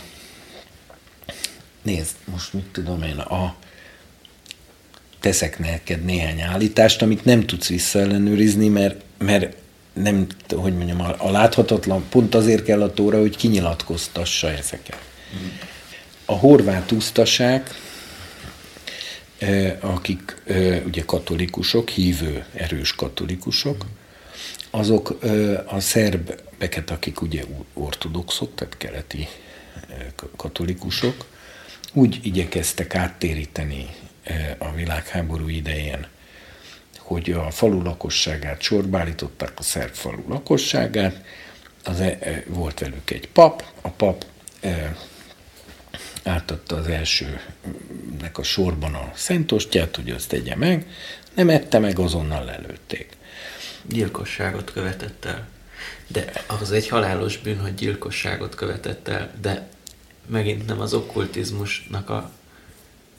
De, mert az a, az a, az a rögeszmés, fanatikus téboly, ami nagyon sok háború mögött áll, az vallási természetű. Miért ma az iszlamizmus mögött mi áll, hogyha nem egy hamis istenkép, egy idegen isten? Egy olyan isten, akiről a benne hívők 1,7 milliárd ember gondolja úgy, hogy, hogy, az, hogy úgy akarja például kézlevágással büntetni a tolvajokat, illetve a hitetleneket kiírtani a földről. Tehát ez egy idegen Isten. Egy idegen Isten, aki embermillióknak a halálához vezet, aki miatt a, a nem tudom hány évszázad zajlanak hódítások, de hozzáteszem, a, a Mária kultusz nevében is számtalanszor fanatizálták már a, az európai embereket odáig menően, hogy gyilkosságokat követtek el, vagy háborúkat robbantottak ki. Tehát még az, megpróbálja megelőzni ezeket a dolgokat azzal, hogy gyorsan megölik azt, aki okkultizmust követel. Hát nem, mert amikor ő elköveti az okkultizmust, akkor ő azt már elkövette, ez nem megelőző jellegű, hanem arról van szó, hogy, hogy a bálványimádás, az idegenisten imádás és az okkultizmus olyan belső személyiségszerkezeti, szellemi változásokat hoz létre az emberekben, amely utána a halálnak a masszív terjesztőjévé válik az életben, még akkor is, hogyha te ezt nem tudod közvetlenül úgy tetten érni, hogy, hogy, hogy látod az oksági összefüggést. Nem tudom, érthető. Érthető. Én, én nekem összességében ugyanakkor mégis az talán szimpatikusabb magyarázat, hogy, hogy az okkultizmus az házasságtörés Istennel. És aki az Isten elleni parancsokat Hát szigorúan véve ez így nem is igaz. Az idegen istenek tisztelete, illetve a bálványimádás az, ami házasságtörés Istennel szemben, mert ott arról van szó, hogy egy másik Istenhez kötődik. De hát vannak olyan dél-amerikai sámánok, akik nek minden második szavuk az, hogy Jézus Krisztus, meg Isten, meg Szűzanya, meg Szentlélek, meg, meg így a Biblia, meg úgy a Biblia, és közben olyan masszív fekete mágiát végeznek, mint annak a rendje. Mint ahogy egyébként például a katolikus egyház kiátkozási rituálé, amelyben a szigorúan és kötelezően dilapalástba öltözött püspöknek kell ülnie egy széken körülötte a normális plébánosi ruhába öltözött összes többi papja az egyházkerületnek, mindegyikük egy gyertyát tart a kezében, és, és amikor kimondják az, az átokszöveget, amik egyébként zsoltárokból vesznek, kimondják, elmondják az átokliturgiát, utána földhöz csapják a gyertyát, hogy annak az embernek a lelke aludjon ki, stb. stb. És ez, ez fekete mágia vonatkozik, igen. Mindenkire. Igen, és ez fekete mágia, eh, annak ellenére, hogy az Atya, a Fiú és a Szentlélek nevében követik el. Tehát eh, az okkultizmus az egy, az egy technika, az, az egy technikának a tilalma, a spirituális szellemi technikának a tilalma, nem feltétlenül jár eh, házasság, Istennel szembeni házasságtöréssel, hanem az, mert az illető közben kötődhet az egyetlen élő és igaz Istenhez, és, és hogy mondjam, annak a, akár még abba is hihet, hogy ő ezt annak az érdekében és szolgálatában cselekszi, de a technika, amit alkalmaz, az tiltott.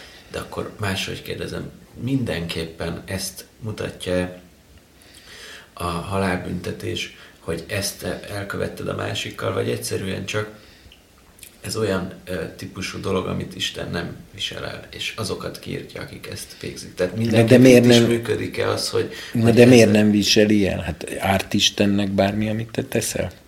Fá, fáj neki? Tudsz neki Neki nem, de tönkre teszi a munkáját, aki az ő népében Hát a másik embert teszed tönkre, és e, mivel Isten egy együttérző lény, ez az, amit nem tűr el. De én azt mondom, hogy szerintem inkább az Isten munkáját teszed tönkre, nem a másik embert, és azt ugyanúgy nem viseli el Isten, mint azt, hogy Na, de szerinted mi a fontosabb, az Isten munkája, vagy a másik ember? hát az Isten munkája a másik emberért. Na, de akkor ebből következik, hogy az, a másik ember az, aki a fontos, mert érte van az Isten munkája is, nem? Igen, de ebben előbbre való az Isten munkája, mint az, hogy a másik ember. Semmiféle munka soha nem tud előbbre valóbb lenni egy személynél. Felteszek Egy ember mindig értékesebb, mint bármennyi munka.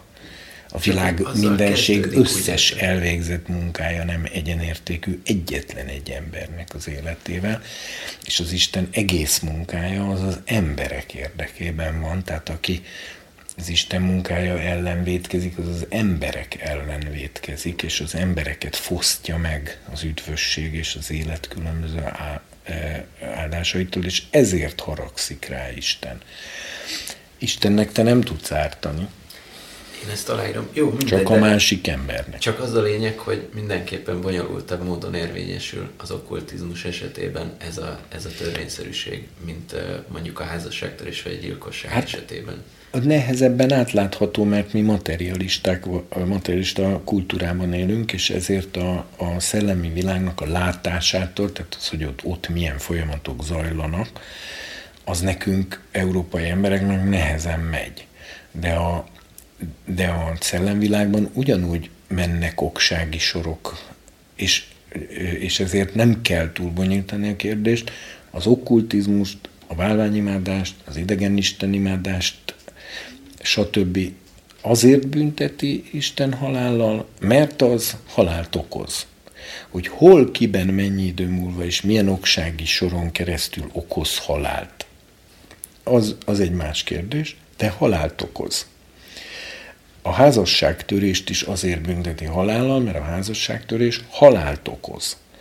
Az öl eh, a gyerekeket öli, a házastársat és a vétkezőt is öli. A, legalábbis a szellemi erkölcsi parancsok vonatkozásában ezt ki lehet mondani. A rituális parancsoknál még nehezebb a kérdés, mert miért kell a szombat megszegését halállal büntetni? Hát ez is jó kérdés. Ugye gyakorlatilag ez azt jelenti, hogy meg, meg kell ölni, mert nem pihente ki magát. hát ez, ez, hogyha teljesen emberi szinten nézed, akkor ez egy őrültség. Megöljük azokat, akik nem hajlandók egy héten egy napot pihenni, azonnal kövezés, kegyelem nélkül, mert nem pihent. Ennek így nem lenne értelme. Ebből is látszik, hogy a szombat nem erkölcsi természetű parancs, hanem szimbolikus parancs, de amire mutat, amit jelent, az annyira fontos, hogy amikor egy zsidó ezt a jel, jelet, ezt a szimbolikus, jelképes dolgot, hogy nem dolgozik egy napig, ezt megszegi, akkor méltó a halálra, mert akkora kárt okoz a, szombat szellemi értelmének, ami ugye végül is a hitből való megigazulás, tehát az, hogy az ember cselekedetek nélkül, törvény cselekedeteitől függetlenül, pusztán kegyelemből és a kegyelembe vetett bizalma által igaznak minősül, tettek nélkül, vagyis ez a szellemnek egy abszolút pihen, pihenő állapota, egy nyugodt állapota, amiben nem cselekszik, csak elfogadja, hogy Isten őt szereti, és emiatt válik igazzá. Mivel a szombat ezt tanítja, e- ezért egy zsidó számára, hogyha a szombat megtartásával ezt a jelet nem adta meg Istennek, angyaloknak, embereknek, magának, családjának, mindenkinek, ez már halállal büntetendő, mert a szombati munka, az, ha átfordítod a szellem nyelvére, az azt fogja jelenteni, hogy valaki cselekedetekből is meg akar igazulni, nem csak hitáltal. Ez pedig az elkárhozás biztos útja, és mivel Isten nem akarja, hogy az emberek elvesztenek, ezért ezt a szimbólumot halálbüntetés terhe alatt tette kötelezővé. A zsidóknak. A nem zsidóknak meg egyáltalán nem. Tehát ö, itt megint látszik, hogy jó komplex a dolog, mert például a szombat parancsa, még ne, ne is menjünk még ennyi, ú, mert most eszembe jutott, hogy akkor ez még nem lesz teljesen érthető, inkább más példával, meg egyszerűsítve, csak annyit mondanék most, hogy rituális szimbolikus parancsok is vannak, amik halálbüntetés terhe mellett vannak megtiltva, ami azt jelenti, hogyha egy zsidó ö, nem ö, tehát ezeket a szimbolikus rituális parancsokat meg tudná tartani, de szándékosan nem tartja meg, akkor őt Isten halállal bünteti, mert az ő zsidó mi voltának a feladatát nem töltötte be, és hát most megint durván bizonyos értelme gyilkos módon nem tölti be, mert azzal, hogy nem teszi meg, azzal nem adja le azt a jelet, azt a szellemi, szimbolikus jelet, amit le kellene adnia, pedig neki ez dolga lesz. Hát ez esetben még akár így is mondhatjuk, ha te mindenképpen ahhoz ragaszkodsz, hogy Arbeit macht frei, a munka szabaddá tesz. Ez volt az Auschwitz tábor felirat. Én nem, az Isten munkája azon eh, csak azért beszélek erről így, mert, mert amikor ezt ezt lehet rosszul is érteni. Az Isten munkáját is vannak, akik mániákus, munkamániás módon végzik, ami egyáltalán nem tesz jót neki. De én, én, én a természet feletti részére utalok, amikor ezt a kifejezést használom, tehát ami, le, ami, ami a Szentléleknek a mozgása és a, a, valóban az Isten keze a Földön valamiképp. Jó. Éppen, bocsánat, csak egy, egy, közben egy, egy nézői kérdést hadd tegyek föl, hogy az okkultizmusnak vannak-e súlyosabb és enyhébb formái, vagy ez megnyilvánul a szankciókban, vagy sem? Uh-huh. Hát ez azért nehéz kérdés, mert eleve ugye az okkultizmusnak van egy felsorolása az 5 Mózes 18-ban, ahol azt mondja, hogy ne találtassék közötted olyan, aki a fiát vagy leányát átviszi tűzön, se varázsló, se jövendőmondó, se jegymagyarázó, se ördöngösöktől tudakozó, stb. stb. Se igéző, se e, nem tudom, mik vannak ott még, de most az a helyzet, hogy itt a Héber eredetiben e, te, tehát olyan szavak vannak, amiknek a jelentésköreik nem azonosok a magyar nyelvnek az erre használt szavaival. Például a Például szerepel az egyik, az, most nem is tudom, talán amit varázslónak fordít a Károli, vagy már nem tudom melyik, vagy a jövendőmondó, vagy valamelyik, ott például az eredeti éberben egyszerűen van, hogy tartassék te közötted átkozó. Tehát ez egész mást fejez ki. Vagy például az igézőnél az eredeti héber szó az a haver, ugyanaz, mint a barát, mert ugye a havárgyök az a kötést jelent, és a, a barátságot is úgy fogja föl, mint köteléket, de létre lehet hozni barátsághoz hasonló köteléket, amit, ami a Biblia szerint az okkultizmus kategóriájába tartozik. Mm. Például e, ezt ugye talán a mai magyar szóval a legjobban a bűbájosság adja vissza, amikor valaki azért barátkozik és kedves és, és izé, mert azzal magához köt egy embert, akit aztán ő merőben csak kihasználás ö, céljából ö, akar megszerezni. Ugye szélhámosok, pszichopaták, szociopaták, vagy egyszerűen csak éppen rossz indulatúan cselekvő emberek, akik azért kedvesek valakivel, meg mosolyognak, meg aranyosak, meg viccesek, meg nem tudom micsoda, mert ö, ö, mert igen, akarnak tőle valamit, tehát ki, kihasználási célból, nem pedig a szeret, nem szeretetből motiváltan kedvesek. Na most például ezt a magatartást a mai magyar közgondolkozás nem sorolja az okkultizmus közé. A Héberben viszont az, hogy az ott a felsorolásban a haver így szerepel, ez ezt jelenti. De mi is akkor ezt meg kell ölni, aki ezt csinálja? Hát ö, tulajdonképpen igen.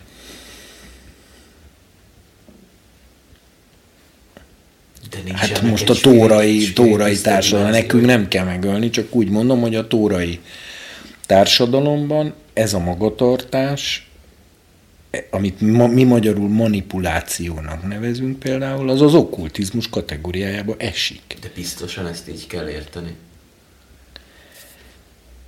Hát most akkor kutast ki, és akkor a havár és a, haverre gyököket nézd végig. Ugye nagyon jellemző a Héberre, hogy a szavaknak van egy tök pozitív, meg egy tök negatív jelentése ugyanannak a szónak. A haver az, az barát, barátkozó, amelynek a negatív jelentése egy okkult magatartás, ami, ami de egyébként ma is használják, a ilyen mágiában is vannak ilyen kifejezések, hogy szerelmi kötés. Hát igen, nekem Tehát ez kötés, ez kötés. Itt igen. a kötés a lényeg, hogy az illető ö, ö, ö, létrehoz ilyen kötelékeket emberek Igen, között, függőségekbe hoz embereket, igen, és utána ő ezt kizsákmányolja. Ja. Na ez csak az egyik szó, de még egyébként ennek is még több jelentést, tartományát is föl lehetne tárni. Ezt azért mondom, mert az, az, amit mi ma a Károli fordítás alapján okkultizmus kategóriájába sorulunk, az nagyjából beletartozik az okkultizmusba, kivéve egy-két amúgy is ilyen vitatott kérdést, mert ugye ezeken néha vannak a határ pontokon ilyen kérdések, hogy most a természetgyógyászat, az most micsoda? Hát nyilván a kamilla teának a megívása nem minősül varázslásnak, holott a természetgyógyászat kategóriájába tartozik, mert egy növényi nedvet használok föl a saját állapotom javítására. Ö, ö, ez akkor így biztos rendben van, de akkor melyik része az, ami már okkultizmusba sorolódik? Tehát ezt azért mondom, mert ezeket néha nem egyszer, hogy a homeopátián szoktak, mit kismillió egyéb, hát ugye ma ezeknek rengeteg válfaja van. Most nem menjünk abba bele, hogy szavanként feltárjuk az okkultizmus különböző fajtáinak a pontos jelentését, és az összes Héber és bibliai alapon. Például a gonosz szem, amit Jézus mond, az Ain Hara, az is okkultizmus, varázslás, pedig mindössze csak arról van szó, hogy valaki egy irigy rossz indulatú pillantást vet egy másik emberre, akin be, amikor ez behatol ez a pillantás, akkor tönkrevágja a e, szituációban a döntési képességeit, a helyzet felismerő képességét, egyszerűen azért már annyira rossz kedve lesz, biztos ismered azt, hogy tök jó állapotban vagy, vidám vagy, szárnyalsz, inspirált vagy lelkes vagy, aztán valaki szembe jön, találkozik a tekintetetek, és valami olyan ö, ö, sokkot kapsz egy pillanat alatt, hogy órákra elveszted a jókedvedet, a vidámságodat, meg a, az inspiráltságodat, mindentől elmegy a kedves. Még soha életemben nem történt. De korán még nem néztek Ain Harával. Vagy csak nem vettem észre. Vagy nem vetted észre. Igen. Bár mondom, ez be, be tehát ez az olyan, mintha elektrosokkot kapna az ember. Tehát, olyan, nem emlékszem. Ugye az Aina rá azt jelenti, hogy, hogy a gonosz szeme. Nem gonosz szem, a gonosz szeme. Amikor egy ember szemén keresztül a sátán néz ki, és ilyen van.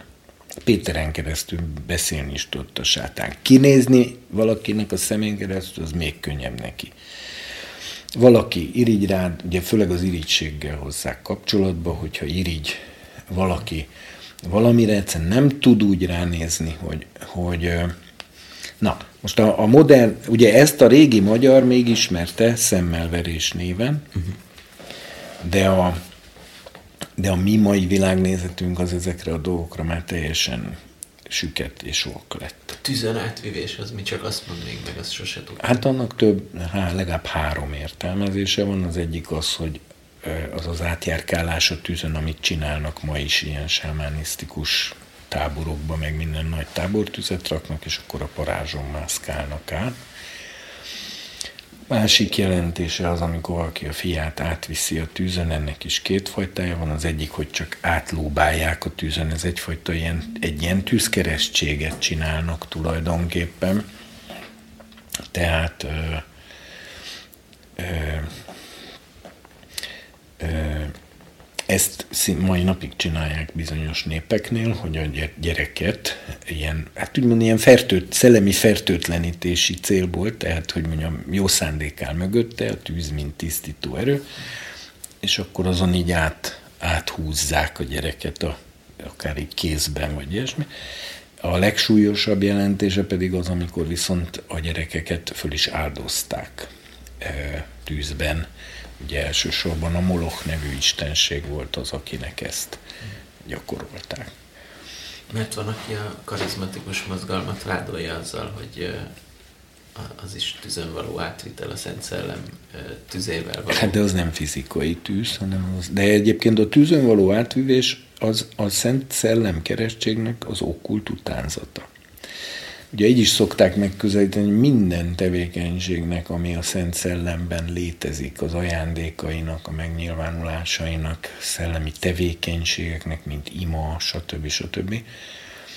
Mindegyiknek létezik okkult, vagyis ördögi tükör másolata. A profétálásnak a jövendőmondás, a Szent Szellemtől való egy az egybe szólásnak a médiumitás, spiritizmus, asztaltánc, mit tudom én, a rituális mágia, az a csodatevő erőkben alkalmazott szimbolikus tetteknek a, az ördögi másolata, és itt tovább, és itt tovább. Tehát az ördög semmi újat nem tud kitalálni, de az Istennek minden szellemi tevékenységét képes leutánozni valamilyen formában, és ezek az utánzatok tulajdonképpen ez az okkultizmus. A szeretetet például leutánozza a haver, az igéző, aki látszólag bűbájos kedvességgel hoz létre magától való kapcsolatfüggőséget, e, ami aztán, ami alapján aztán kihasználja a másik embert, és így tovább. No, de visszatérnék, hogy tehát a, a most ez volt már az ötödik pont, akkor ezt összefoglalnám, hogy tehát azt, hogy egy parancsnak milyen a törvényi súlya, azt onnan tudjuk, hogy a megszegéséért milyen büntetési tételt szab ki a tóra. Azokat nevezzük halálos bűnöknek, amiket a tóra halállal büntet.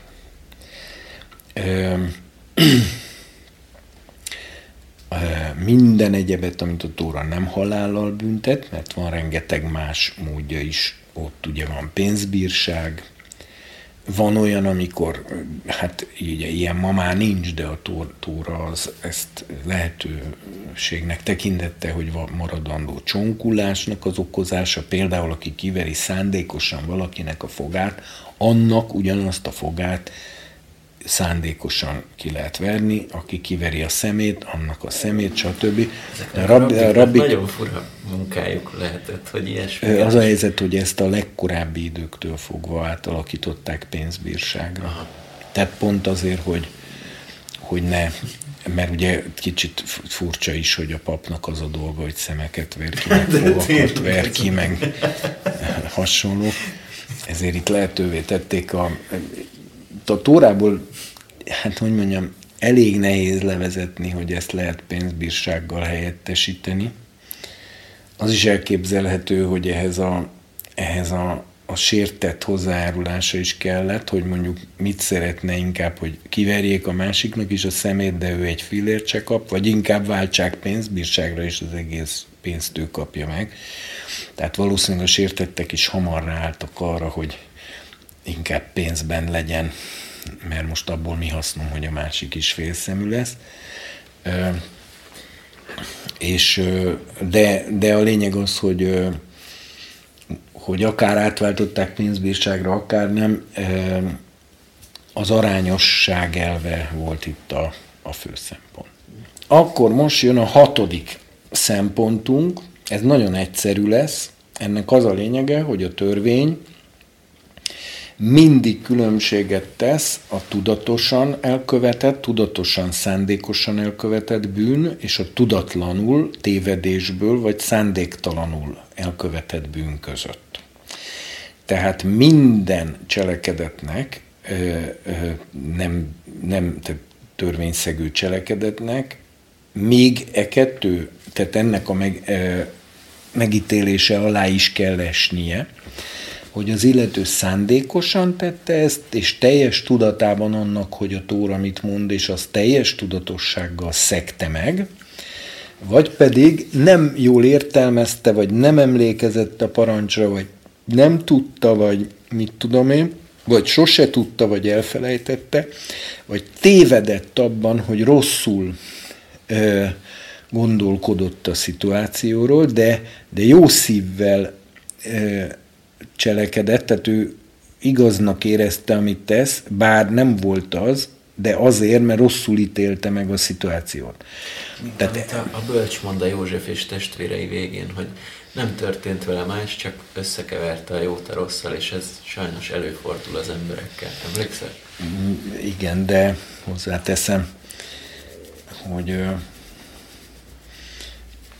igen, ez előfordul az emberekkel, de azért arra törekedni kell lehető leginkább, hogy ne forduljon elő.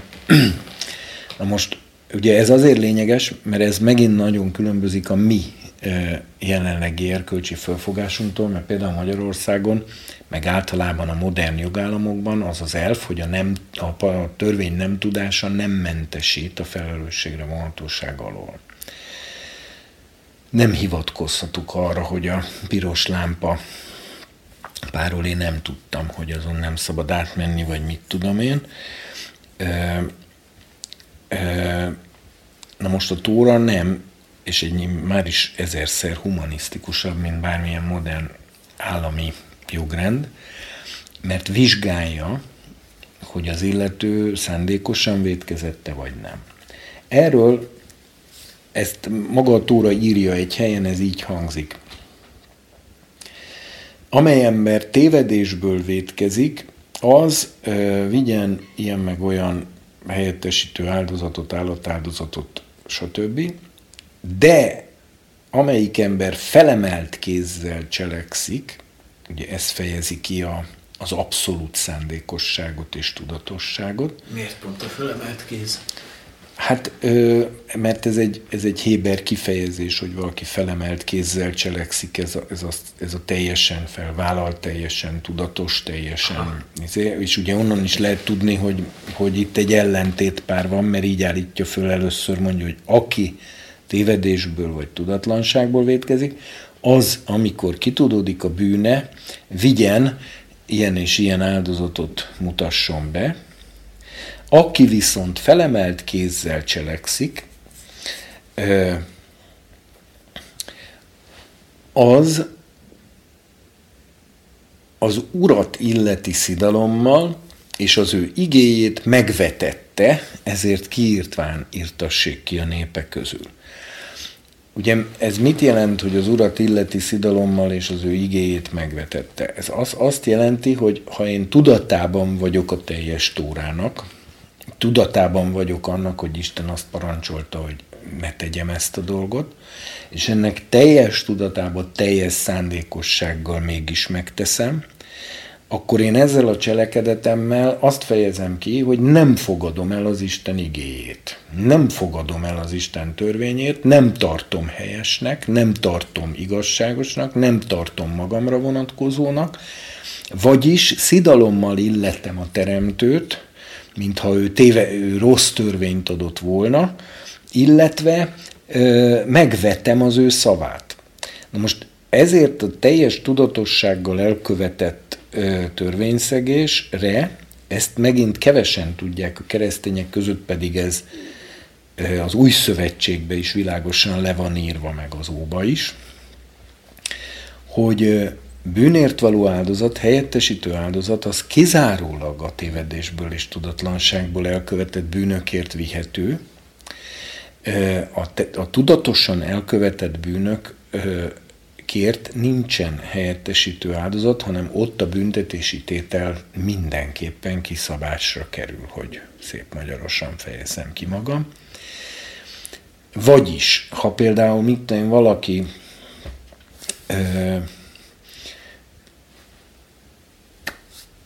mit tudom, bálványt imádott, vagy, vagy idegen istent imádott, vagy, vagy házasságtörést követett el, vagy lopott, vagy bármi ilyesmit, de tudatlanságból, mert nem tudta, hogy ezt nem szabad, vagy mert a, az adott helyzetben legjobb szándéka szerint is félreértelmezte a, a tenni a helyes cselekedetet,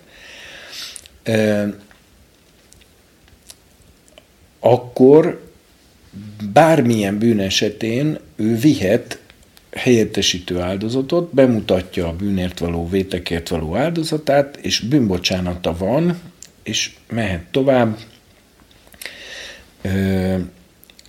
és nincs gond, tehát nem kap büntetést, hanem a helyettesítő áldozat viszi el a tudatlanságból elkövetett bűnöknek a terhét. Na most, amikor viszont már az illető, teszem azt, lop mondjuk, de teljes tudatossággal, tehát tudja, hogy ezt nem szabad, és így tovább, és így tovább, akkor viszont már nem vihet eh, helyettesítő áldozatot, hanem akkor a büntetési tételt, mondjuk az ötszörös vagy hétszeres izét kell eh, kifizetni, ha pedig halálos bűnt követel, akkor nincs mód arra, hogy a halálbüntetést elkerülje, ha tudatos volt. Na most eh, ez végigvonul az egész törvényen, ez a törvénynek szintén az egyik legalapvetőbb bírói, illetve ítéletkiszabási elve, és egyébként a zsidó levél kétszer vagy háromszor is hivatkozik erre, amikor például mondja, hogy aki szándékosan vétkezik a Mózes törvénye ellen, az a részvét ellenére meg fog halni, tehát ugye itt azért mondom így, mert a görög ezt jelenti, hogy a részvét vagy az együttérzés ellenére is kivégzik, mert ki kell végezniük, mert ezt a Tóra előírja. Még abban az esetben is, ha ő bocsánatot kér, és ö, ö, stb. És utána ott pont a Kálvá Homert alkalmazza a zsidó levél, mert azt mondja, hogy akkor mennyivel inkább, aki az új szövetségben az új szövetség vérét tapossa meg, szándékosan, az mennyivel nagyobb büntetésre méltó ennél. Tehát ezt csak azért mondom, hogy az egész Ó és Új Szövetségen végigvonuló elf, hogy a tudatlanságból elkövetett bűnt Isten elnézi, de az nem azt jelenti, hogy az nem bűn. Ez is nagyon fontos.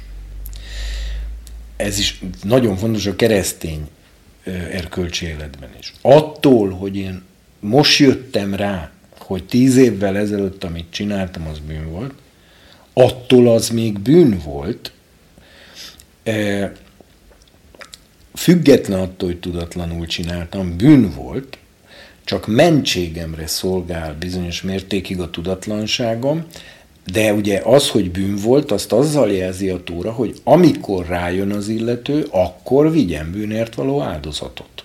Tehát nem mondhatja azt, hogy az nem is volt bűn, mert mert nem tudtam. Bűn volt az, csak Isten a tudatlansága miatt ad neki javítási lehetőséget.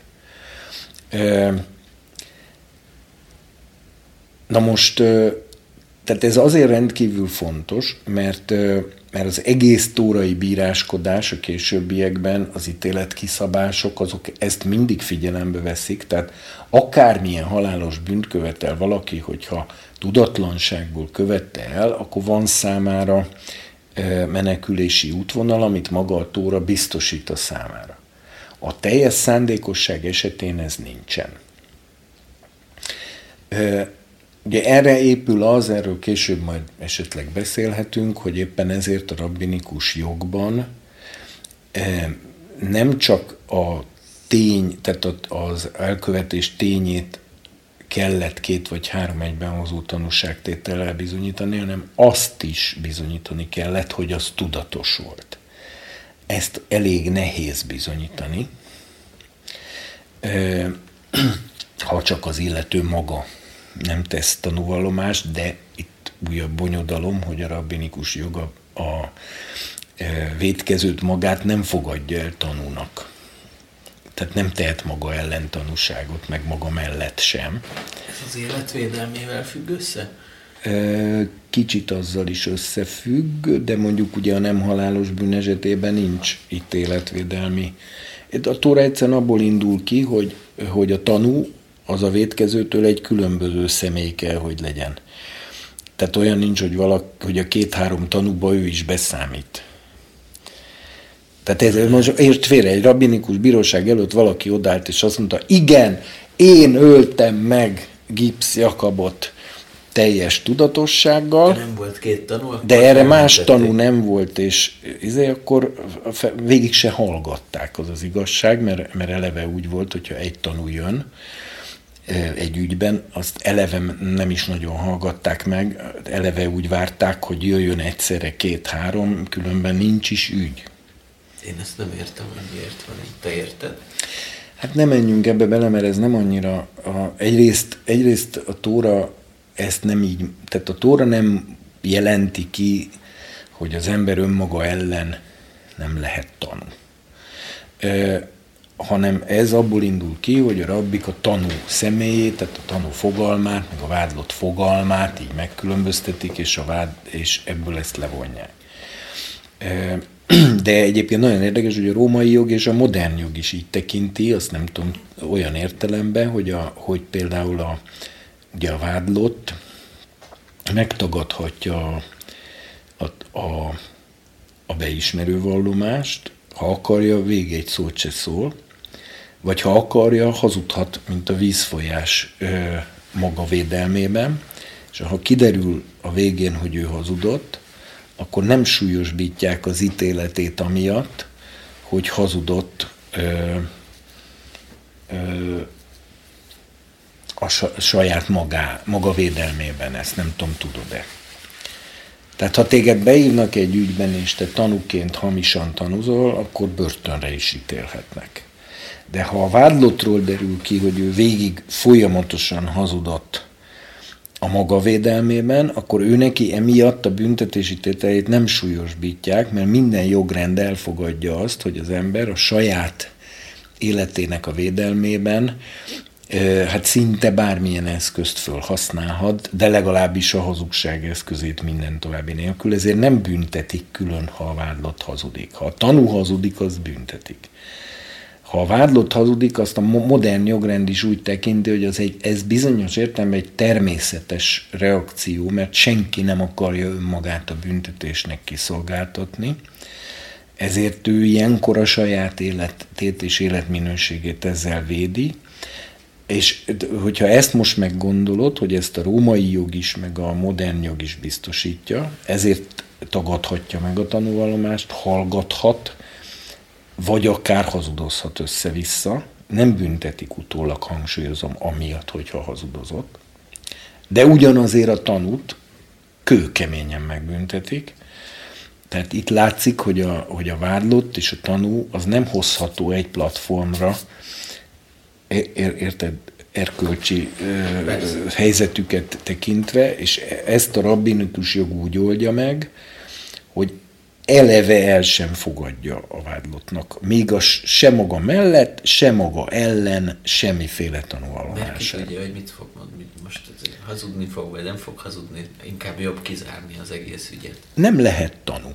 Úgyis, mert rokon se lehet tanú, apa, anya, gyerek, stb. nem valhatnak köz, közvetlen rokon ellen, ugye ez, vagy legalábbis nem kell, tehát ez, ez is minden jogrendben megvan, és a rabbinikus irodalom szokásos rövidségével annyit mond, hogy mindenki rokon magának. Akkor Jézus... Tehát mindenki elfogult önmaga iránt, és ezt tiszteletben kell tartani. Ez, ez nagyon, nagyon szép. Mint ahogy tiszteletben tartom, hogy egy apa elfogult egy gyerek a gyereke iránt, és ezért az apát nem fogom kihallgatni a gyereke bűné, bűnér, hanem az apának jogában áll a magyar jogrend szerint is minden izé, a, a, megtagadni a tanúvallomást.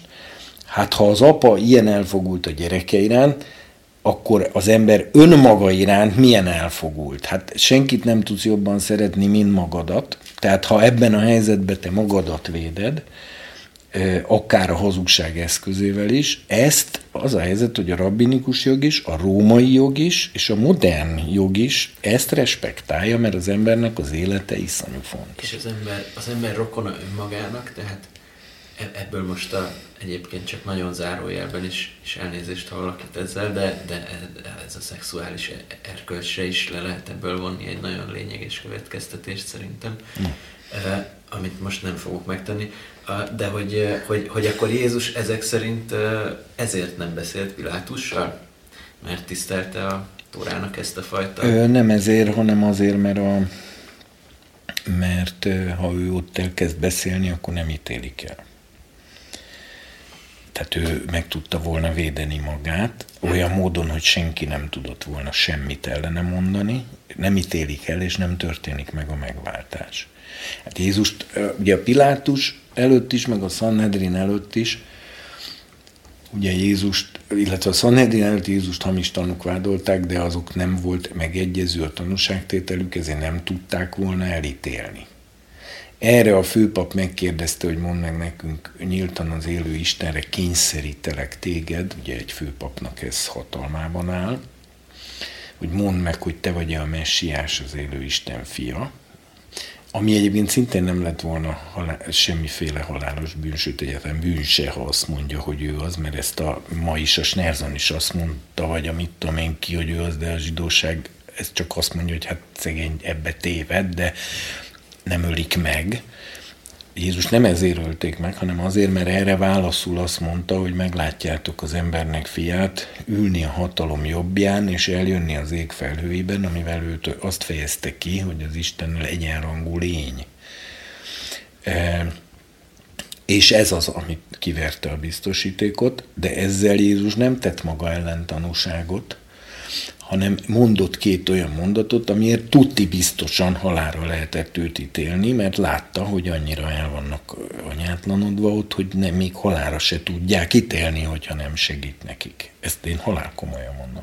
Tehát Jézus közreműködött e tekintetben a saját elítélésében, mert a Sanhedrin annyira ügyetlen, béna és nem tudom én, szerencsétlen volt, hogy még hamis tanúk felbérelésével sem sikerült Jézus halálos ítéletét megalapozniuk, és ha Jézus nem segít be nekik, akkor a megváltás nem történik meg.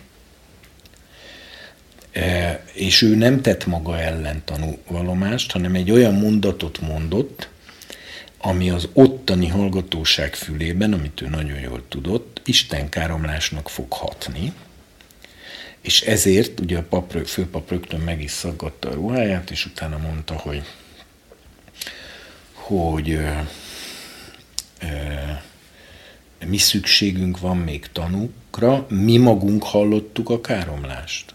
Ezzel Jézus nem tanúvallomást tett maga ellen, Másokat tett hanem őt, ő előttük tettem, ö, követett el egy olyan dolgot, amit tudta, hogy ők bűnként fognak észlelni, holott nem volt az, de ott abban a helyzetben ez világos volt, hogy ezt ők csak bűnként fogják tudni ezt a mondatot érzékelni, és ezzel Jézus tulajdonképpen bármilyen furcsa is, de ha ő nincs ott, akkor el se tudják ítélni. De Még ebbe is ő segített. De szerinted azt, hogy ők ezt bűnnek ítéljék, azt tudatlanságból tették? Ebben most nem menjünk nagyon messzire bele. A zsidó misztikában Jézust megelőzően már több száz éve létezett egy olyan vita, ami az Isten láthatóságával, látható megjelenéseivel, ugye a Tórában nagyon sokszor láthatóan megjelenik, ez ékjelnél ember alakba jelenik meg, és így tovább. Ezen egy nagyon mély vita bontakozott ki. Emiatt a, a rabbik az ezzel kapcsolatos beszélgetéseket teljes egészében megtiltották, mert aggódtak, hogy az emberek több istenhitbe vagy bálványimádásba esnek vissza, és ezért azt, hogy a, amit Rabbi Akiva is, aki a Sanhedrin elnöke volt, az is mondta egyszer, hogy a mennyben két trón van egymás mellett. Az Istené és a Dávid házából való messiásé. És még neki, a farizeus Sanhedrin elnöknek is azt válaszolta erre a Sanhedrin, hogy az Isten irgalmazzon neked, aki van. E, na most azzal, hogy Jézus azt mondja, hogy az ember fia az Isten jobbján fog ülni, ő ugye ugyanezt az állítást fogalmazta meg, ez igei, mert benne van a, a 110. Zsoltárban, de a korabeli zsidó vallási vezetőség már egy több száz éves vitával a háta mögött ezt olyan mértékben zárta, vagy utasította vissza, vagy hogy mondjam, a, a népnek a kollektív tudattalanjába száműzte, vagy nem tudom, hogy az egész problémát, maga beszélgetéssel volt tiltva erről, hogy az, hogy Jézus ezt a kézigránátot bedobta, ami egyébként teljesen igei, hát két igét gyúrt össze és idézett, a 110. Zsoltárt, meg a Dániel hetet, hogy ez ott csak istenkáromlásként volt hallható, holott nem volt az, de Jézus ezt tudta, és ez, ha ő ezt nem teszi meg, akkor nem tudják halára ítélni. Ez a helyzet. Csak azért kérdeztem meg, mert akkor ez némiképp leveszi a felelősségét az akkori zsidóvallási vezetésről annak, ami történt. Hát annyiban veszi le, amit maga az új szövetség is mond, hogy ez Isten részéről ez egy szándékos ö, megvakítása volt a zsidóságnak, hogy a megváltás bekövetkezzen. Ez ebbe benne van, de ez csak részben veszi le a felelősséget. Egyébként Péter ezt, ezt ki is írt, többször erről beszél is a prédikációiban, és az egyik prédikációjában mondja is a népnek, most azért, atyám fiai, tudom, hogy tudatlanságból cselekedtetek, miként a ti fejedelmeitek is. Tehát ott a Péter felajánlja a bűnbocsánatot az egész Sanhedrinnek is, mert ez tévedés volt. Az egy más kérdés, hogy Péter ezen nyilatkozata után is elutasította a Sanhedrin továbbra is ennek a dolognak a felülvizsgálatát, vagy újra tárgyalását, rehabilitálását, és ez vezetett a zsidóságnak a, a 2000 éves diaszporájához, de ez, ez is szükségszerű volt azért, hogy a, hogy a nem zsidó népek meg tudjanak térni. Na de lehetett volna máshogy is azért összességében, szóval mármint így akkor az a tanítás, hogy ha készen áll a, a nép, akkor, akkor a dicsőséges messiás jön el, ha nem, akkor szamár háton és szegényen. Szóval azért volt ebben szabad akarat is, hogy, hogy, hogy Volt, természetesen. A, a Péter úgy fogalmaz, azt már az első pünkösdi beszédében így mondja, hogy az, amit az Isten eleve elhatározott, azt ti gonosz kezeitekkel beteljesítettétek. Itt tökéletesen látszik a felelősség Na megosztás. Az Isten előre eldöntötte, de ha ti nem lettetek volna gonoszok, nem csináltátok volna meg. Igen. Azért csináltátok meg, amit az Isten előre eldöntött, mert ti gonoszok vagytok, plusz tudatlanok, de éppen emiatt bűnbocsánatotok lehet, és akkor lett volna olyan megoldás, hogy a Sanhedrin azt mondja, ja, bocs, ezt benéztük, elrontottuk, megtérünk ilyen esetre ott van a Tórában, hogyha az egész nép megtéved, akkor a főpap fogjon egy bikabórjút, meg két kecskét, meg nem tudom mit, és vigye el bűnért való áldozatul, és az egész népnek megbocsátatik, amit tudatlanságból cselekedtek. Ezt meg lehetett volna csinálni. De ha ezt akkor a Sanhedrin megcsinálja, akkor azonnal elérkezett volna az Isten birodalma, és akkor az összes pog nemzet elkárhozott volna. Ezért Isten a mély állam szellemét bocsátotta Izraelre, de erről ezekről már beszéltünk. Igen. Ez volt akkor a hatodik szempontunk, a tudatlanság, illetve tudatosság megkülönböztetése. Ugye ez se lesz mindegy. Jön a hetedik nagyon fontos szempontunk, igazából már egy csomószor érintettük, de külön is tárgyalni kell, mert egy, ez egy külön dolog, és ez pedig az életvédelmének az elve. Héber neve Pikuach Nefes, a lélek megmentése. Na most egyáltalán miből gondoljuk mi, hogy ez egy tórai szempont? Mert az egy dolog, hogy a lelki ismeret alátámasztja például azt, hogy a, a zsidó életének megmentése érdekében hazudhatok a gestápónak, de, de mondd erről valamit a Tóra. És hát az a helyzet, hogy abszolút-e. Ugyanis a Mózes 5. könyvének a vége felé, ahol már az egész Tórának az összegzését végzi el, és a lezárását, így a 27., 28., 29., 30. fejezet felé, ott többször is szerepel egy olyan mondat, kicsit más-más formákban, de most egy ilyen közös verziót idézek, hogy tartsd meg ennek a törvénynek minden parancsolatát, határozatát, rendeletét és ítéletét, amelyet az Úr parancsolt neked, hogy, hogy élj. Néha úgy van, hogy élj te és a te magod, és jól legyen dolgotok, stb. stb. De ez a hogy élj, ez a döntő. Most ugye a, a megint koncentráljunk magára az igére. Mit mond? Tartsd meg a törvény minden parancsát, határozatát, rendeletét, stb. Hogy élj, vagyis ez azt mondja ki, hogy a törvény minden parancsának kicsi, nagy, különböző szintű parancsainak, határozatainak, rendeleteinek a közös nagy célja, és az egésznek a nagy célja az, hogy élj. Ebből az következik, hogy a törvénynek olyan alkalmazása, amely az emberi élet ellen fordul, és az emberi életet kioltja, az nem, az nincsen a törvény eredeti fő céljával, amely ráadásul úgy van kimondva, hogy minden parancsról összegzi, hogy azért kell mindegyik, hogy élj. Tehát az egésznek az élet a célja.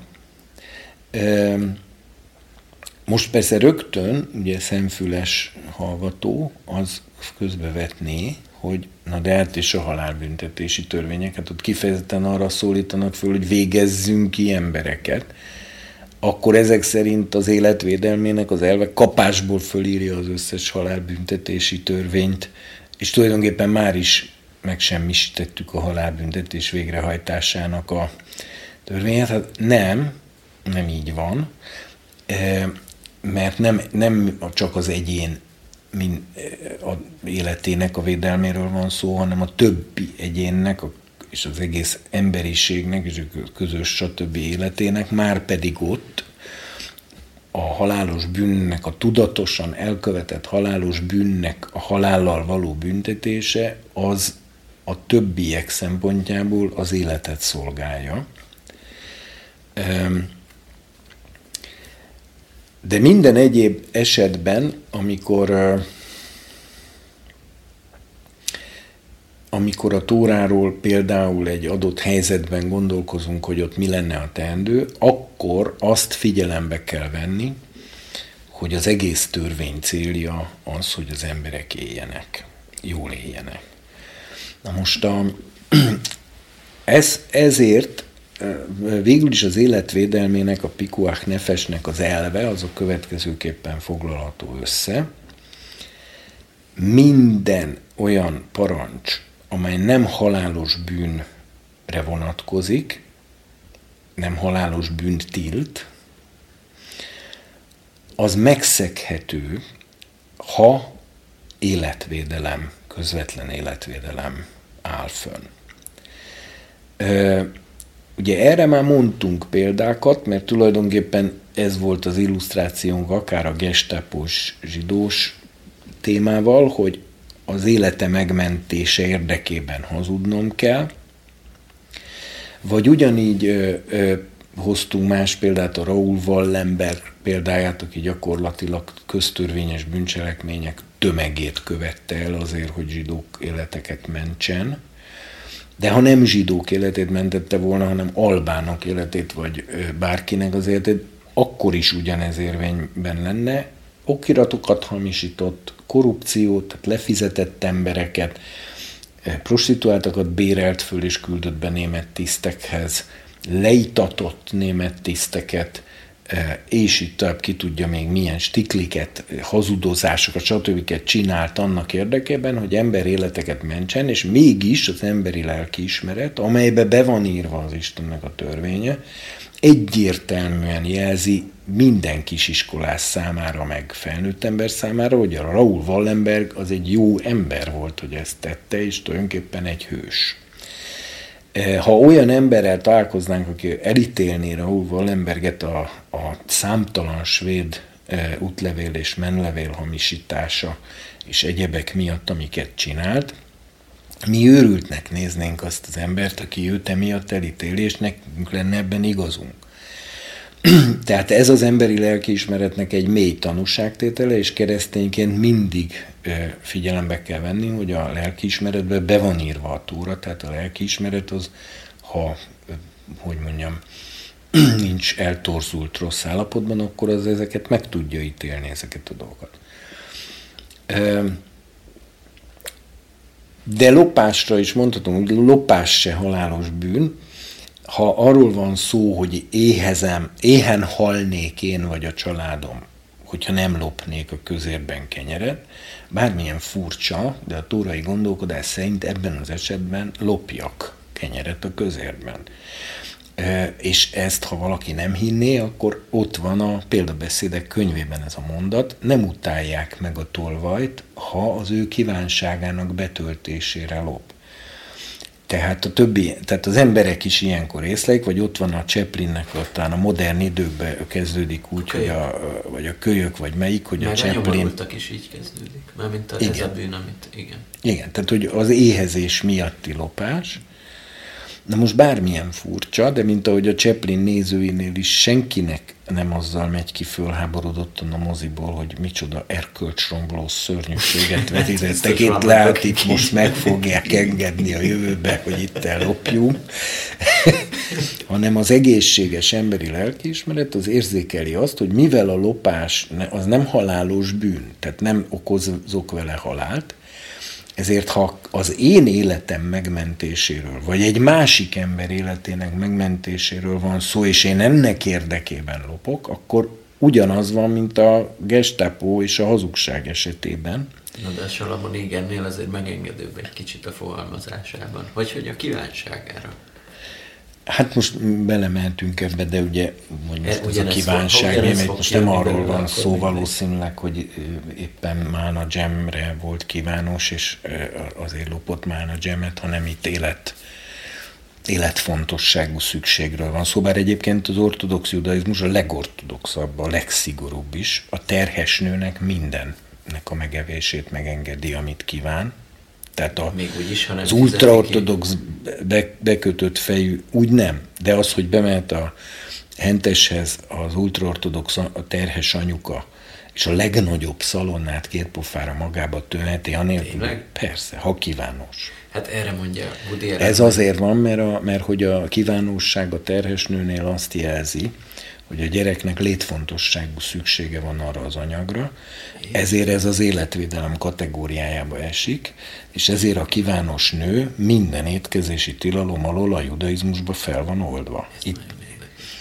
És, a, és a, nem csak ez, de ez nagyon vicces, hogy, a, hogy a, csak hogy a Tórának azon rendelkezés, hogy ne együnk disznóhúst, az valójában némely hászidok szerint azt jelenti, hogy csak bizonyos éttermekben ne együnk disznóhúst. És ennek hát megszegése már... legalább akkor a bűnnek számít, mint a pászka dédelgetése, ha nem akarjuk megenni, mondja Woody Allen. Ja, a Woody Allen. A Woody Allen mindig nagyon tórai módon gondolkozott, hiszen az osztrigáról is azt nyilatkozta, hogy azért nem szereti az osztrigát, mert az én ételem az legyen döglött. Nem beteg, nem sebesült, döglött. Ami nagyon túrai szempont, mert a Noé a kötött szövetség tiltja az élő állatból kivágott ételnek, tehát élő állatot nem ehet. És akkor az osztriga az nem? Elvileg az oszt, osztriga, hát zsidóként. Bár egyébként nem, nem, nem a Noénak adott. Igen, de viszont az osztrigán nincs vére. Tehát, na mindegy, nem menjünk most ebben nagyon bele. Akkor ezt majd a jövő héten, amikor már én hozom a dilemmákat, akkor bár De egyébként valószínűleg rengeteg rabbi mondaná azt, hogy igen, az osztriga megevésem az állatkínzásnak minősül, mert egy élő lényt teszel meg, aminek idegrendszere van. Ez, ez állatkínzás, mert hát nagy fájdalmat okozol. Hm és tehát szigorúan véve lehet mondani, hogy meg. De mindegy, most majd ezeket majd, amikor majd gyűjtsél Jó. jövő hétre kérdéseket. Jó. Na, a Pikuach Nefes, tehát az életvédelmének a törvénye, a következőképpen foglalható össze. Minden olyan bűnt, ami nem halálos, el lehet követni, hogyha élet, közvetlen, életme, tehát közvetlen életmentés érdekében. Miért, miért mondjuk azt, hogy ami nem halálos? Tehát magyarul halálos bűnt még az élet megmentése érdekében sem szabad elkövetnünk. Miért? De ez hol van leírva? Ez sose, ez mindig Ez így nincsen kérdezni. leírva, hanem ez a Tórából ö, zsidósan mondva kitanulható uh-huh. elv, de egyébként gondold végig. Ö, Miért halálos bűn a halálos bűn? Azért, mert halált okoz. Csak amiatt büntetik halállal, mert halált okoz. Ez következik az egyenlő büntetési tételek elvében, a szemet szemért, fogad fogért, kezet kézet, lábat lábért, kéket kékért, égetés tégetésért, sebet sebért, életet életért adj. Na most az pedig, hogy én életet mentsek élet kioltásával, az képtelenség. Tehát halálos bűn szándékos elkövetésével nem tudok életet menteni, mert nincs annak értelme, hogy megmentek egy életet, miközben egy másikat kivégzek. Na de ha mondjuk Adolf Hitlert a második világháború az más, de a, a, nagyon mikor jó még a kérdés. nem követette a gyilkosságokat. Na, akkor mondjuk most visszamehetnél, tessék itt egy teleportgép, és visszamehetsz az időbe, megölheted Hitlert. Hát én a, a Hitlert azelőtt, hogy ő nem követette a gyilkosságot, nem öltem volna meg, de egyébként akkor még nem is lehetett tudni semmit arról, hogy ő mit fog kisütni. De mostani tudással. De mostani tudással nem tudok oda visszamenni, mert nem nincs időgép. Ha én akkor ott éltem volna, akkor meg még nem tudtam volna, hogy a Hitler mit fog tenni és ha én akkor merényletben őt megölöm, jól lehet ő még senkit nem ölt meg, akkor én gyilkos vagyok. A, és a profétai kinyilatkoztatásod van arról, hogy ő lesz a következő antikrisztusi előkép, aki megöl 6 millió zsidót? Hát ez egy nagyon hipotetikus kérdés, mert ugye profitai kinyilatkoztatásom lehet, de mi van akkor például, hogy mivel hamis profitaság is létezik, démonok is és hamis kijelentések is, ki fogja nekem ellenőrizni, hogy az én kinyilatkoztatásom az úgy jól van-e? Hát ezt, ezt minden proféta föltette volna magának ezt a kérdést, de mégis profétálni kezdtek. Igen, de nem feltétlenül mentek el és ölték meg azokat, akik tehát a, a hát Illés nem ment el megölni Akhábot. De a Baal profétákat kinyírta. Jó, mondjuk ők már elkövették a bűnt, Hát igaz. ők már el. Egyébként erről ebben majd szintén visszatérhetünk, mert van egy olyan példa az igében, ahol ez az, amikor a Fineás hasonszúrja a paráználkodó ez úgy, hogy ugye a sátorban vannak, ami azt jelenti, hogy rajta kívül más tanú nincs. Tehát nem, nem tartotta be a két-három egyen behangzó tanúvallomást tétel rendes ítéletben hozott izé kivégzés, hanem egyszerűen bement és keresztül szúrta. Ezt, ez egy, e, e, erről majd beszélhetünk részletesen, Okay. És egyébként a rabbinikus irodalom is beszél az úgynevezett megelőző halálbüntetésről, te erre kérdeztél most rá, három esetben tekinti megengedhetőnek a kifejezett önvédelem, tehát ha valaki fegyverrel támad rám, azaz az ölési szándéka nyilvánvaló, és én őt megölöm, akkor én nem vagyok gyilkos, hanem megelőző halálbüntetést hajtottam végre. És még két esetben engedik ezt a rabbik, a, a nemi erőszak esetén, és a homoszexuális nemi erőszak esetén is. Tehát a rabbinikus irodalom szerint, ha velem szemben halálos bűnt követnének el, tehát mert a nemi erőszak is ide tartozik, vagy minden, nem csak a gyilkosság, kifejezetten rám irányuló ilyen. Ebben a három esetben megelőzhetem a, a, az illető megölésével azt, hogy én halljak meg, vagy én legyek megerőszakolva, vagy ilyesmi. És az okkultizmus nem tartozik ide? Az okkultizmus, hát most, ha, ugye itt most belementünk picit, hogy a rabbik ezt hogy értelmezik, mm.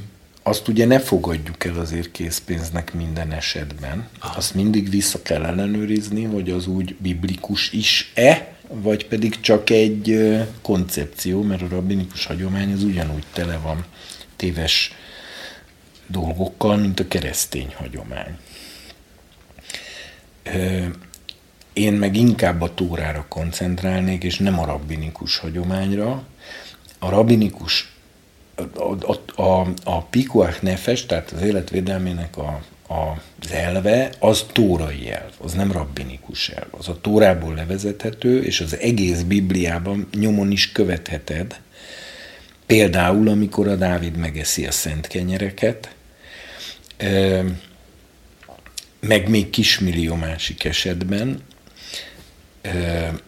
pont a Dávid életébe aztán rengetegszer, ahol az életvédelem, például Ákhis királynál, amikor a filiszteusok elkapják, magától értetődő módon kezd hazudni, képmutató eljátszani, hogy ő bolond, az életének megmentése érdekében. Na most, amit életvédelemért sem követhetsz el, azok a halállal büntetett eh, erkölcsi bűnök, de most Ilyesén újabb korlátozást kell csinálni, hogy erkölcsi bűnök, mert például viszont már a szombatot, ami ugyan halállal, a szombat megszegést halállal bünteti a tóra, mégis megszegheted életvédelem esetén a szombatot, mert halálos bűn, len, tehát halállal büntetett bűn ugyan, de mivel csak szimbolikus, rituális és nem erkölcsi természetű, ezért megszeghető életvédelem esetén. De ezeket honnan? Életvédelem esetén minden rituális parancs megszeghető, ez rendkívül fontos, és ez nem új szövetségi elv, hanem ez a Tórának a, a belső világa, amit a, a, utána az olyan emberek életéből, mint a Dávid, meg a proféták, meg a, tud visszakövetkeztetni, hogy erről a, ugye Dávidot Isten is eh, úgy mondja, hogy a Isten szívének kedves ember. De ez az ember megeszi a szent kenyereket, és össze-vissza hazudozik a főpapnak közben, de őt ezért az ige egy pillanatig sem ítéli el, sőt, megáldja sikeressé teszi. Innen tudod visszakövetkeztetni, ezért mondom, hogy a, hogy a történeti könyvek, profétai könyvek, meg egyébként az új szövetség is, az mind a túra értelmezésben segít. Elfszerűen annyit mondhatunk. Idegen Isten imádását nem követhetem el, még akkor se, ha a saját vagy más ember életének a megvédéséről van szó. Bálványimádást nem követhetek el, akkor sem, ha a saját vagy a másik ember életének a megvédéséről van szó, Sidrák, Misák, Abednégó, akik életük védelmében sem voltak hajlandóak leborulni a bálvány előtt. Okkultizmus nem követhetek el, még egy másik ember életének a megmentése érdekében sem. Ártatlan embert nem ölhetek meg, vagyis gyilkosságot nem követhetek el még egy másik ember vagy a saját életem megvédése érdekében sem. Ez alá nem tartozik be az, aki engem megtámad fegyveresen, mert ott az önvédelem lép előtérbe, az nem ártatlan ember, mert ő már a gyilkosság szándékával van. E, igen, házasságtörést vagy szexuális perverzitást azt nem követhetek el még a magam élete vagy más életének a védelmében sem. És ezzel végére is értünk. Ez egy kicsit szigorú szerintem. Hát ezt meg lehetne vitatni, mert erről, igen, amikor erről szóba kerül, akkor, akkor akkor ezek nagy, nagy vitákat szoktak eredményezni, és akkor konkrét tizeket mondanak, hogy mondjuk ott csecsemőre ma pisztolyt tart a maffia, és hát megmenthetném az életét, ha leborulok egy szűzmanya szobor előtt, és imádkozom egy üdvözlégyet. Bármilyen szomorú, de itt most ebben az esetben azt kell mondanom, hogy hogy nem imádhatok bálványt, még ennek érdekében sem. És nem csalhatod meg a feleségedet, és mit tudom én mi. Pontosan, de ezeket, ezeket ha most nem ilyen röviden, rövid idő lenne, akkor ilyesmiket át lehet alaposan beszélni, de ezeket nagyon mélyen végig kell gondolni, mert ez, ezek tényleg nagyon érzékeny és mély kérdések, mert csak arra gondolj, hogy például a, a nagy nyomorúság alatt a pusztító utátosság, a fenevad képmása lesz az utolsó szűrője az emberiségnek, hogy üdvözül-e vagy nem. És aki nem borul le előtte, az semmit nem adhat, nem vehet, tehát nem tud kereskedni, tehát egy zsömlét nem tud venni a családjának, tehát mondhatja azt, hogy a magam és a családom életének érdekében én inkább leborulok és fölveszem a számát a fenevadnak, mégis azt mondja a Biblia, hogy ez az ember menthetetlenül el fog veszni, el fog kárhozni örök kárhozatra, szinte akiről, akikről biztosan kimondja, hogy örök kárhozatra jutnak, így száz százalék örök, gyötrelem, gyehenna, minden. Tulajdonképpen ezt egyedül a pusztító tártosság előtt leborulókról jelenti ki ennyire kategorikusan és visszavonhatatlanul a Biblia. Pedig ott csak annyi az alaphelyzet, hogy egy képmás előtt letérdelek, lehajbókolok, eh, vagy hogy a nevét, nevének számát fölírom a, a kezemre vagy a homlokomra, vagy meghalok én és az egész családom, és mégis a Biblia azt mondja, hogy ebben a döntésben az a jó döntés, hogy meghalok én és a családom. Ezt a modern ember etik erkölcse nagyon nehezen tudja már befogadni, és pontosan ezért áll fönn az a veszély, hogy mindazok az emberek, akik itt fognak élni még a Földön, amikor ez beteljesedik, óriási tömegben fognak elveszni. Pontosan amiatt, hogy nem látják be ennek a dolognak a jelentőségét. A jelen, ennek a dolognak a jelentőségét Sidrák, Misák és Abednego látták be, akik azt mondták, hogy inkább meghalunk, de még színleg sem játsszuk el azt, hogy egy szobor előtt mi leborulunk. Még színleg sem. Pedig mondhatták volna azt, hogy a bensejükbe nem ez van, csak a kényszer miatt külsőleg borultak le, de nincs ilyen. Ezek már ilyenkor nem szétválasztható dolgok. Tehát ebben az esetben ezt így most olyan is lehet természetesen, és én erre azt szoktam mondani, a Hillél rabinak van egy ilyen mondása, hogy senki fölött ne ítélkezz, amíg nem voltál ugyanabban a helyzetben, amiben ő. Én még nem voltam olyan helyzetben, hogy mit tudom én arra kényszerítsenek, hogy a gyerekem életének a megmentése érdekében mondjuk bálványt imádjak, házasságtörést kövessek el, vagy ártatlan embert öljek meg, aki erre nem szolgálna rá. Rengeteg filmnek alapdilemmája az, hogy egy apa például egy ilyen szituációban mikor cselekszik helyesen. De biblikusan nézve az a helyzet, hogy a gyereked életéért sem ölhetsz meg egy másik ártatlan embert, sőt az a helyzet, hogy a gyereked életéért sem követhetsz el házasságtörést. Sajnálom, meg a tiédért se, meg másokért se. Az egy más kérdés, hogy adott esetben mégis megtennie ezt az ember, mert ezt nem tudom kizárni, én még ilyen helyzetben nem voltam, és én nem akarok kimondani olyat, amit aztán én magam se tudok megtartani. Tehát én elismerem, hogy ezek, ez így szigorúan hangzik. de mégis az, az egyértelmű, hogy az Isten, tehát a Tórának ez az álláspontja. Most az egy más kérdés, hogy én, ha mégis elkövettem ezt a bűnt, akkor utána úgymond le tudom-e zsírozni Istennel, hogy ő ezt nekem utólag megbocsássa, ezen indoklásom alapján. Ez ilyen is játszik, ugye a kereszténység történelemben volt egy hatalmas vita, ez a, ez a katarok, meg a tehát mindegy, most tehát ugye volt a nagy Domitianus, meg Dioklecianus féle nagy keresztényüldözések, amiknél mindig az volt a tét, hogy a császár szobrát, ha nem imádja a keresztény, akkor kampec.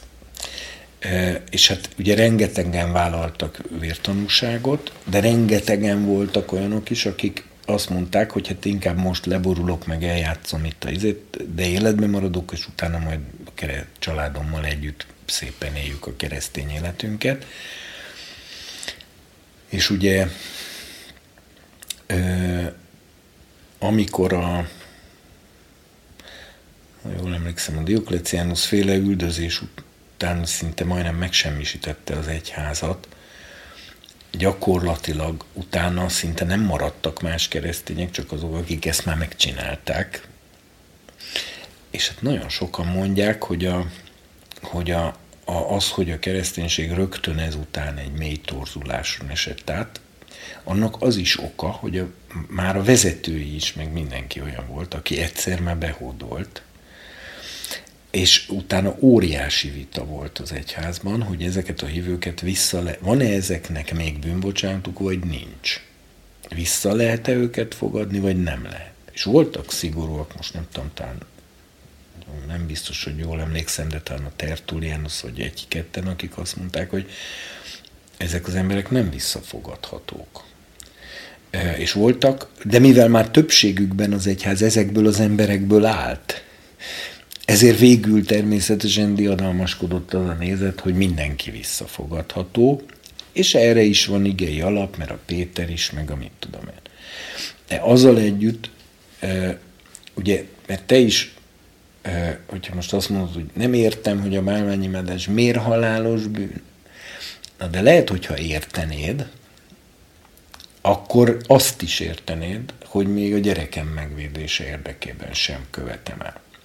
Az, az magától értetődőbbnek tűnik például, hogyha a gyerekemet csak úgy tudom megmenteni, hogy egy másik ártatlan embert hangsúlyozom, tehát nem a fogvatartóját, vagy a, vagy a, a elrablóját ölöm meg, hanem egy teljesen ártatlan. Mondjuk egy másik gyereket szerzek, és azt csempészem az enyémnek a helyére, akkor én bűnt követek el. De a kanoneus csecsemőket meg lehetett ölni de most ez egy teljesen más kép, amit most behoztál. Hát annyi, abból a szempontból nem, hogy ott is ártatlan életekről volt szó. Ott is előrehozott halálos ítélet volt olyan emberek Oda is sorolja egyébként a rabbinikus, amit ahogy a részeges és dobzódó fiú aki ugye mindössze annyi a bűne, hogy két deci bornál többet ivott, és 20 deka húsnál többet fogyasztott egyszerre. De ezt sose hajtották végre de sose hajtották végre, de ha végrehajtották volna, arra is azt mondja a rabbinikus irodalom, hogy az is megelőző halálbüntetés, mert hiszen ő amúgy nem, az nem halálos bűn, hogy valaki ennyi húst meg ennyi bort iszik, hanem azért hajtják végre a részeges és dobzódó fiún, ha végrehajtják, hogy később ne zűjjön el teljesen, mert jobb neki, ha meghal, mint ha elzűlik és el, elkárhozik. Tehát ez enne mögött ez a... De ne indítsunk el ennyire sok szárt, mert azt nem tudjuk mind kezelni, hanem tehát én, én csak annyit szeretnék rögzíteni, bárki végig gondolhatja, és lehet is ezen utána gondolkozni. Hogyha mondjuk mi kettőnket elkap a maffia, tudják azt, hogy mi hitesek vagyunk, és mi a meggyőződésünk, és nekem pisztolyt tartanak, a, vagy neked pisztolyt tartanak a fejedhez, és azt mondják, hogy ha én e, most mit tudom én, lopok, vagy hazudok, vagy valami ilyesmit csinálok, akkor téged nem ölnek meg, akkor én habózás nélkül fogok lopni, hazudni. Ez nagyon kedves tőled, e, hogy az életet... Én is fordított helyzetben. Na, de ha viszont azt mondják, hogy egy szűzanya szob, szobor előtt hajbókolva mondjak el egy üdvözlégyet, e, és izé, akkor már nem biztos, hogy meg fogom Tényleg? tenni, mert ez halálos bűnnek minősül, ha mégis megtenném esetleg. Most mondtad, hogy le tudnál zsírozni adott esetben. Nem, azt mondtam, utólag. hogy attól függ, hogy valaki le tudja-e zsírozni. Hát én egyébként mostani helyzetemből, de újra mondom, hogy nem tudok más, izé, azt gondolom, hogy, hogy ezt a szituációt le tudnám zsírozni, tehát, izé, de már például most vedd azt a, izét, hogy az egészet videóra vennék, és utána kitennék a netre, hogy Ruf Tibor a Szűz Mária szobor előtt imádkozik, akkor már nem biztos, hogy megcsinálom, mert mondjuk annyi embert viszek tévútra ezzel, hogy akkor azt mondanám neked, hogy drága Mátém, hát vétanúnak lenni a legszebb dolog a világon, ne haragudj, de hát te is tudod. Lehet, hogy te mondanád, Tibor, nehogy már leborulj egy szobor miatt, nem érek én annyit. De ez, ez is csak akkor igaz, ha utána soha többet nem hozhatnád ezt helyre a sok ember előtt. Szóval, hogyha Itt egyébként azért még, még az is kalkulálják be, hogy azért itt még bejön a kényszer, vagy a szabad cselekvés kérdése is, mert természetesen, hogyha valakit halállal fenyegetnek, vagy a barátját halállal fenyegetik, akkor ez egy olyan szintű kényszergyakorlás, ami miatt például a, a, a egy bíróság, egy világi bíróság is fölmentene ilyen helyzetben, mert hát kényszerítve voltam, nem lehetett mit tenni. De már például a saját életem megmentése, akkor induljunk ki ebből. Saját életem megmentése érdekében mondanák azt, hogy imádjak bálványt, okkultizmust kövessek el, fekete mágia, vagy bármilyen mágiával foglalkozzak, varázsoljak, igézzek, házasságtörést kövessek el, vérfertőzést kövessek el, homoszexualitást kövessek el, tehát most sorolom a halálos bűnöket. Én azt gondolom, hogy én a magam élete megmentése érdekében most tényleg ne legyek abba a helyzetbe, hogy erről konkrétan döntenem kelljen, de őszintén megmondva azt gondolom, hogy nem hogyan mellett döntenék, hogy, hogy akkor inkább a tóra és halljak meg, de még rendkívül nagy örömömet is lelném ebben. Viszont van ennek egy olyan, olyan változat. Amikor másik ami... életének a megmentésén, ott már kicsit neccesebb a dolog, mert, mert egyfelől annyira tartozom szeretni az embertársamat, mint önmagamat. Na most, ha én habozás nélkül azt mondanám a maffiának, hogy engem nyugodtan lőjetek főbe, én akkor se fogom a, szó, fogok a szobor előtt imádkozni, meghajolni, nyugodtan lőjetek főbe, akkor nem vagyok kötes téged ennél jobban szeretni, de természetesen előfordulhat, hogy annyira megesik a szívem valakin, hogy úgy mondom, túl teljesítem, és jobban szeretem őt, mint saját magamat, egy gyereknél ez még. Izé, de egyébként ugye a gyereknél, nem, itt azért vigyázni kell, mert az emberi érzelmek nem teljesen fedik azt, ami, Ugye bibliailag nézve, ha egy gyerek 13 éves kora előtt meghal, az biztos, hogy üdvözül. Tehát nincs olyan, hogy elkárhozik. Ergo innen a földről nézve egy gyerek életének a megmentése az, hogy mondjam, sokkal nagyobb értéknek tűnik, mint egy felnőtt életének a megmentése. Bibliailag nézve lehet, hogy fordítva van, mert a felnőtt, ha nem mentem meg az életét, elkárhozhat a bűnei miatt, és ezért neki még szüksége van élni ahhoz, hogy ő üdvözülni tudjon. A gyereknél ez a probléma nem áll fönn, ő egyből megy a mennybe. Mert a, a tetteiért erkölcsileg egy gyerek még nem felelős. De van az élet és a halál között még egy fokozat, mégpedig amikor kínoznak embereket akár éveken keresztül, az borzasztó. Na, abban az esetben mi van? Az, az senkinek, még, még, még, még talán Jézusnál is többet szenvednek azok, akik, akik ezt, ezt évekig kell, hogy elviseljék, és a legborzalmasabb módon. Nehéz ügy. Nagyon nehéz ügyek. Tehát, hogyha mondjuk nekem egy katonaként egy harcos társam, akiről lehet tudni, hogy, hogy most öt perc múlva, ha elkapják, akkor akkor iszonyatosan hosszú ideig és nagyon meg fogják kínozni, és ezért könyörök hozzám, hogy lőjem le, mert teszem azt, ő már nem tudja megmozdítani a kezét, és izé. Ugye erre még túrailag is az a válasz, hogy, hogy nem lőhetem le tulajdonképpen, de emberileg itt ezen a ponton a lelkiismeret lehet, hogy mégis azt az impulzust fogja adni, hogy tegyem meg. Nekem az az elvem egyébként, és ez talán segíthet mindenkin, aki, aki ilyen kérdéseket akar nekem föltenni, hogy én alapvetően nem hiszek abban, hogy előre lehet dönteni valamiről, amíg nem vagyok benne abban a helyzetben. Ezért, hogy én akkor mit teszek, amikor ez a helyzet ténylegesen előáll, ezt nem tudod lejátszani akkor, amikor még nem vagy benne.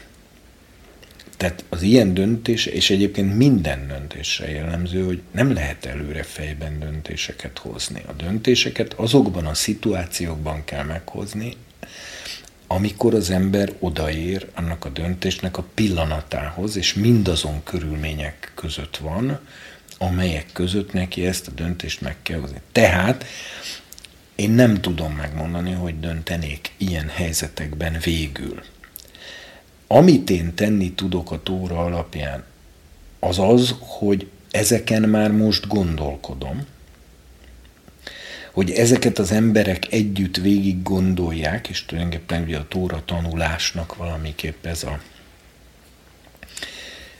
hogy ezeket az emberek együtt végig gondolják, vagy egyedül végig gondolják, végigbeszélik, átelemzik, nagyon sok filmnek, regénynek, stb. ezek az alaperkölcsi dilemmák a, az indítórugói, és minden helyzet más, és nagyon bonyolult helyzetek tudnak létrejönni.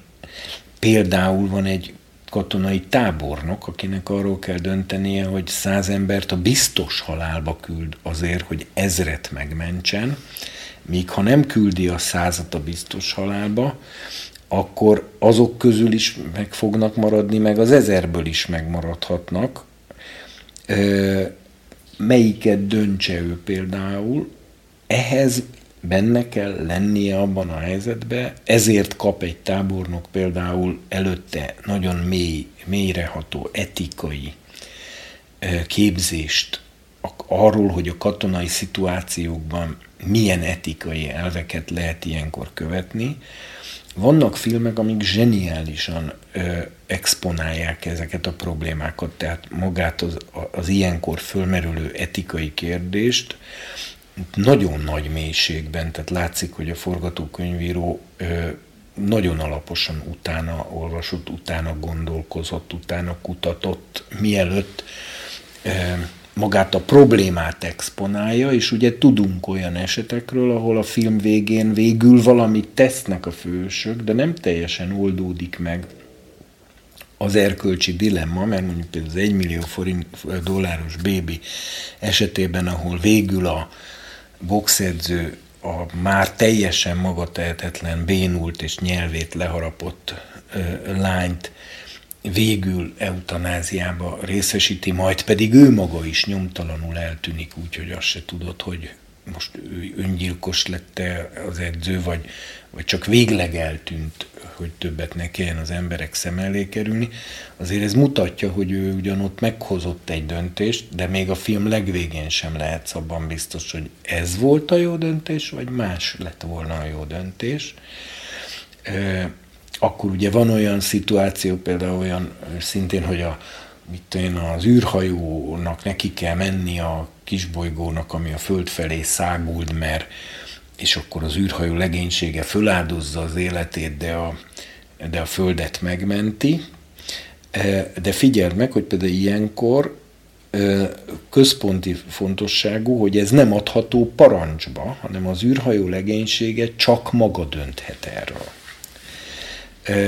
ha, és tulajdonképpen ez megkülönböztet egy diktatúrát egy, egy szabad közösségtől, mert az önfeláldozáshoz például mindig minden körülmények között teljes jogköröm van, de bármikor az életemet adhatom bárki másért, ebben engem nem korlátozhat senki, a Tóra sem korlátoz ilyesmiben, ezt megtehetem, de már kötelezővé ez nem tehető nekem.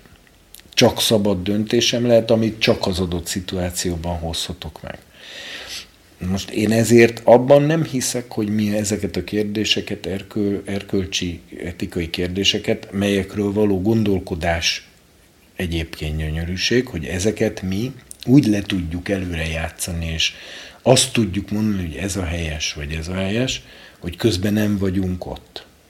Ezért van igaza a hírlérnek, hogy senki fölött nem mondja addig, ítéletet, amíg nem voltál a helyében.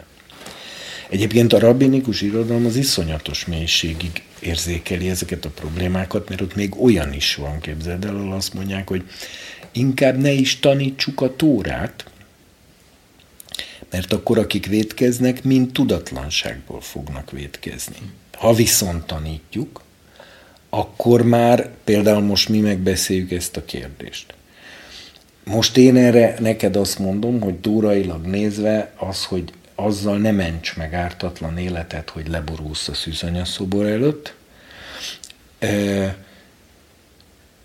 tórailag úgy tűnik, hogy ez, a hely, ez lenne a helyes megoldás.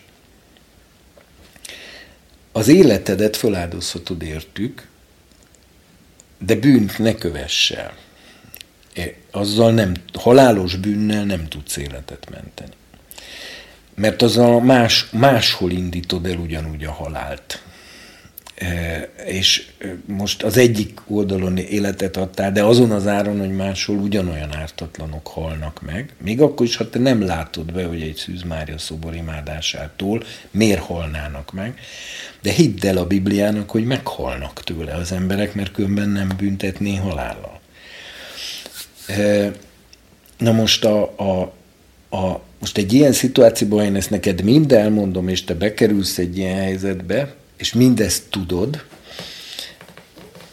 és mégis leborulsz a szűzanya szobor előtt, hogy megmensd XY életét, akkor nem tudsz hivatkozni arra, hogy nem tudtad. Ha én viszont ezt nem tanítom meg ezt az egész dolgot, és úgy kerülsz abba a szituációban, hogy fogalmad nincs, hogy ebben a helyzetben most mit kéne csinálni, és ezért hibázol, akkor tudatlanságból védkeztél, és nincsen semmi probléma. Ezért, tehát ez, ez annyira reális kérdés, hogy a, hogy a rabbik ezért hangsúlyozom, ezt mondják, hogy óvatosnak kell lenni azzal, hogy kinek, mikor, mennyit, hogyan tanítok a tórából, mert, mert, mert nem, ne hozzam őt olyan helyzetbe, hogy aztán tudatosan kövessen el bűnt. De most en, ennyire se szeretnék mélyen belemenni, mert ugye ez, ez is egy problematikus gondod, na és akkor ne tanítsuk ezeket a dolgokat? Hát tulajdonképpen azt lehet mondani, hogy de, tanítsuk, de kétség kívül nem mindenkinek kell mindent feltétlenül úgy elmondani. Egyébként keresztény pásztorlásban is van ilyen. Hogy valaki olyan tanácsot jön kérni, ami amiről az embernek az a benyomás, hogy de jó lett volna, ezt nem kérdezi meg. Mert ha most elmondom rá a választ, nagy nehézségbe fog kerülni, mert, mert nem biztos, hogy lesz rá ereje, vagy minden erejét össze kell szednie, hogy a jó utat tudja választani. Ha viszont nem kérdezte volna meg, és csinálná magától, akkor utólag rá lehetne mondani, hogy nem tudta és akkor nem. Ugye erről van az a, az a rabbi képzős, szintén négyezer éves gyülekezeti élettapasztalatán alapuló vicc, hogy, hogy a Kó megkérdezi a rabbit, hogy szabad-e neki egy nem zsidó keresztény nőt elvennie, mire mondja a rabbi, hogy hát persze, hogy nem szabad, hát tiltja a Tóra, tiltja a Talmud, tiltja a minden, hát persze, hogy nem szabad, hogy kérdezhetsz ilyet, mire mondja Kón, hogy de rabbi, de te is keresztény nőt vettél el, nem zsidót. Mire a rabbi mondja, de én nem kérdeztem meg. de ez ne, ebben van bölcsesség. Mert van ilyen, most nem akarok konkrét példákat mondani, mert az maga is ciki, amiket mondanék példaként, tehát nem vállalható hogy mondjam, nem erkölcsi, hanem inkább ilyen jogi, meg egyéb okokból, de nem. De jön hozzám valaki, most teszem azt, megkérdez valamit, hogy szabad-e azt neki megcsinálni, amit a Tóra nem tilt, de a magyar állami törvények igen.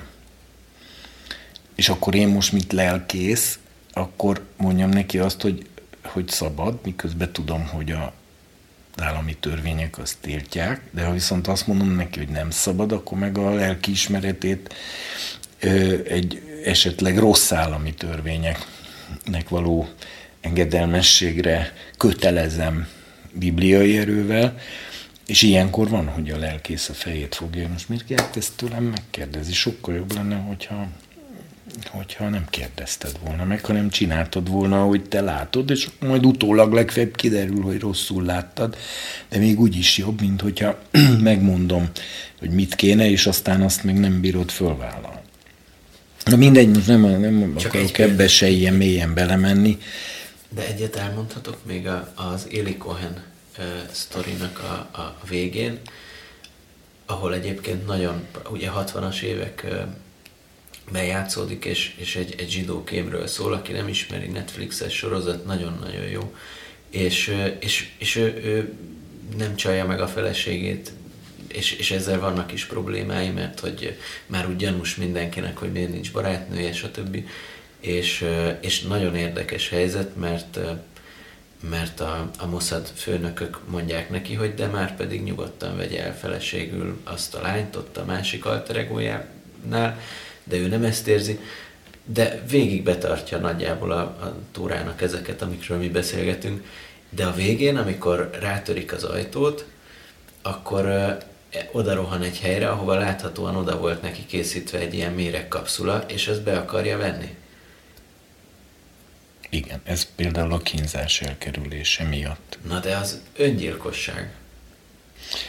E, igaz, de ugye az öngyilkosságnak is sok fajtája van, mert a, a Saul is öngyilkos lesz a Igen. Saul király, Igen. és mégis üdvözül egyértelmű a Bibliából, de ugye ezek nem, nem normális esetei az öngyilkosságnak, hanem olyan esetei, amikor így is úgy is megölnek, csak mivel tudható, hogy előtte még brutálisan mégis kínoznak, ezért az illető a kínzás erkölöse véget, véget vett az életének, szélsőséges helyzet, a Saul is ezért lett öngyilkos, nem azért lett öngyilkos, mert elunta az életet, és a napsütötte teraszon békeidőben öngyilkos lett, hanem azért, mert körülvette száz darab íjász ráhúzott nyilvesszőkkel, eh, vagy íjakkal, ami, amiből számára az volt világos, hogy vagy most egyből megölik, vagy pedig megkínozzák és utána megölik. Itt nincs már alternatíva. Tehát ez másfajta. Ez az öngyilkosság más megítélés alá esik. És az is, ha így öl, mondjuk aki megöl, megölhette volna Saul királyt, ő jól döntött, hogy nem ölte meg abban a helyzetben? Mielőtt öngyilkos jól, lett. Jól, de annak más oka van, az az, hogy az úr felkentjére nem akarta a kezét fölemelni, de ha Saul nem az úr felkentje lett volna neki egy egyenrangú harcos társa, és úgy kéri meg, mert már mondjuk nem tud mozogni, hogy ölje meg, újra mondom, egy ilyen helyzetben ez egy rendkívül szélsőséges helyzete az életnek, ami ritkán áll elő, de egy ilyen szélsőséges helyzetben én nem tudom neked előre megmondani, hogyha én egy kilőtt tankban deréktól lefelé lebénulva fekszem a másik harcostársam mellett, aki nyaktól lefelé van megbénulva, és a németek már másznak be a, akkor, a izén, és akkor megkér engem a, a, a mozgásképtelen, hogy őt lőjem le, hogy ne kerüljön a izén, mert nem biztos, hogy a kínzásnak ellen tud állni, és például ki fog kotyogni olyan államtitkot, ami utána egy millió ember életébe kerül, Persze és, és ezért én ezt tegyem meg, akkor lehet, így mondom, hogy abban a szituációban az én azt fogom választani, de ezekre az egészen szélsőséges, nem hétköznapi, azért ezt hangsúlyozunk ki, hogy a hétköznapi életben nem szoktak ilyenek előállni.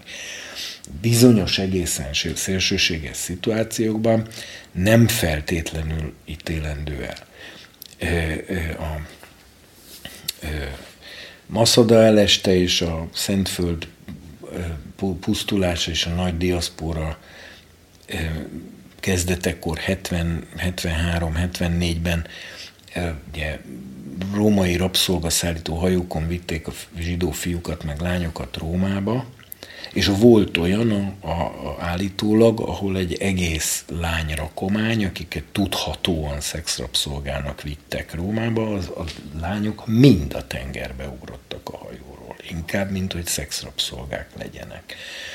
Amit állítólag, azt hiszem ezt a Josephus Flavius beszéli el, hogy amikor a másik hajóban szállított fiúk megláttak, ők is követték a lányokat ebben. Nem biztos, hogy helyesen döntöttek, nehogy valaki azt gondolja, hogy én ezt akarom mondani, mert lehetett volna úgy is gondolkozni, hogy hát na jó, akkor vigyenek oda, ottan erőszakoljanak meg naponta háromszor vagy húszszor, de közben majd én kitalálok valamit, megszökök, és mégiscsak megmenekülök. Ez is egy vállalható alternatíva, és lehet, hogy ma rengeteg ember ezt választaná, de azért kárhoztatni azokat a lányokat, akik a szexrabszolgasság elől ezt a megoldást választották, én kárhoztatni sem tudom őket, mert a, amit a Hillel mond, hogy, hogy hogy senki fölött ne ítélkezzél addig, amíg nem voltál abban a helyzetben, amiben ő.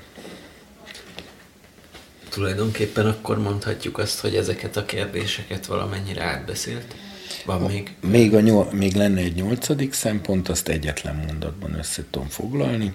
Tudnélik, hogy a törvény használ egy rengeteg ilyen szakkifejezést, hogy parancs, ítélet, határozat, rendelet, és ugye néha ilyen felsorolásszerűen, hogy tartsad meg az Úr valamennyi parancsát, határozatát, rendeletét és ítéletét, és erről csak annyit szeretnék mondani, hogy ezek is olyan tórai, héber, mondhatni szakszavak, amik nem teljesen ugyanazt jelentik. A parancs nem teljesen ugyanaz, mint a határozat, az nem teljesen ugyanaz, mint a rendelet, az nem teljesen ugyanaz, mint az ítélet, ezek a felsorolások nem fölöslegesek, ezek mind külön kategóriák, és ezért a, a tóra, tórán belüli rendszerén belüli eligazodáshoz végső soron ezeknek a jelentését is érdemes lenne, vagy érdemes pontosan föltárni, de én ezt nem fogom megtenni sem ma, sem a, közeljövőben. De miért? Hát pont az a lényeg, hogy... De ne, azért nem, mert, mert most, hogy mondjam, azon a szinten, ahol mi most ezzel foglalkozunk, ez még nem, szük, nem, nem elkerülhetetlen, szükséges, és, és tehát így is el fogunk tudni boldogulni. A másik pedig az, hogy azon a szinten, ahol meg ez már szükséges, ott viszont ugye ezeknek a fogalmaknak egy teljes föltárását kell elvégezni, ami, amire itt idő meg keretek sincsenek, de bízzál bennem annyira, hogy most nem szükséges nekünk egyelőre többet tudni annál, mint hogy léteznek ezek a különbségek. Tehát para, vannak parancsolatok, rendeletek, határozatok, ö, stb. stb. És hogy ezek nem ugyanazt fejezik ki, és ott is vannak ilyen erő viszonylati kérdések, hogy mondjuk egy parancs erősebb, mint egy határozat, vagy egy rendelet, vagy ilyenek, de újra mondom, hogy egyenőre ebben most nem szükséges belemenni, úgyhogy azt lehet mondani, hogy a Tóra, mint egységes rendszer értelmezésének a nyolc fő szempontját áttekintettük az elmúlt hetekben, és ezért én azt javaslom, hogy akkor jövő hétre te is szedjél össze olyan példákat, olyan kérdéseket, amiket mind a nyolc elvnek a gyakorlati alkalmazásával így példaszerűen megoldunk, ha tudunk, és akkor a, hogy, hogy, hogy mondjam, kicsit plastikussá és praktikussá váljon az, hogy, hogy, hogy, tehát, hogy mire való ez az egész, meg miért kellett erről eddig ennyit beszélni. Egy utolsó kérdésem maradt csak, ami nem túl bonyolult talán, hogy akkor a PQNFS kapcsán, hogy akkor az, hogy éj, az a célja az egésznek, de valójában az nem egy parancsolat. Vagyis nem, Isten nem mondta azt az embernek, hogy éljen, és vagyis, hogy ne halljon meg. Igen. És ne kárhozzon el, és ez egy parancsolat, amit ő kimondott, tehát ennek meg kell valósulnia, de akkor ez mégsem tekinthető parancsolatnak. Nem, ez nem parancsolat, hanem ez az összes parancsolat végső célja. De nem mondta, tehát Isten nem mondta azt az embernek, hogy éj? Hát így konkrétan a teremté, teremtés a, által. Hát a teremt megteremtette, és egyébként életösztönt teremtett bele, mert ugye az sem magától van, hogy az ember mindent megtesz azért, hogy életbe maradhasson, tehát az életösztön az egy Istentől való dolog, nem biológia. De ilyen parancs, hogy élj, ilyen, ilyen így nincs. De az, hogy a, hogy a Tóra minden parancsának az a célja, hogy élj, azért kell megtartani, ez viszont így ki van nyilatkoztatva, tehát az egész törvényben benne levő összes parancs végső célja az az, hogy az emberek éljenek. Ezt Pál meg is fogalmazza, mert mondja egy ilyen, hogy aki e, megtartja a törvény parancsolatait, él azok által. Ezt több helyen is mondja. Köszönöm szépen, köszönjük a hallgatóknak is, illetve mindenki másnak. Szervusztok! Szervusztok!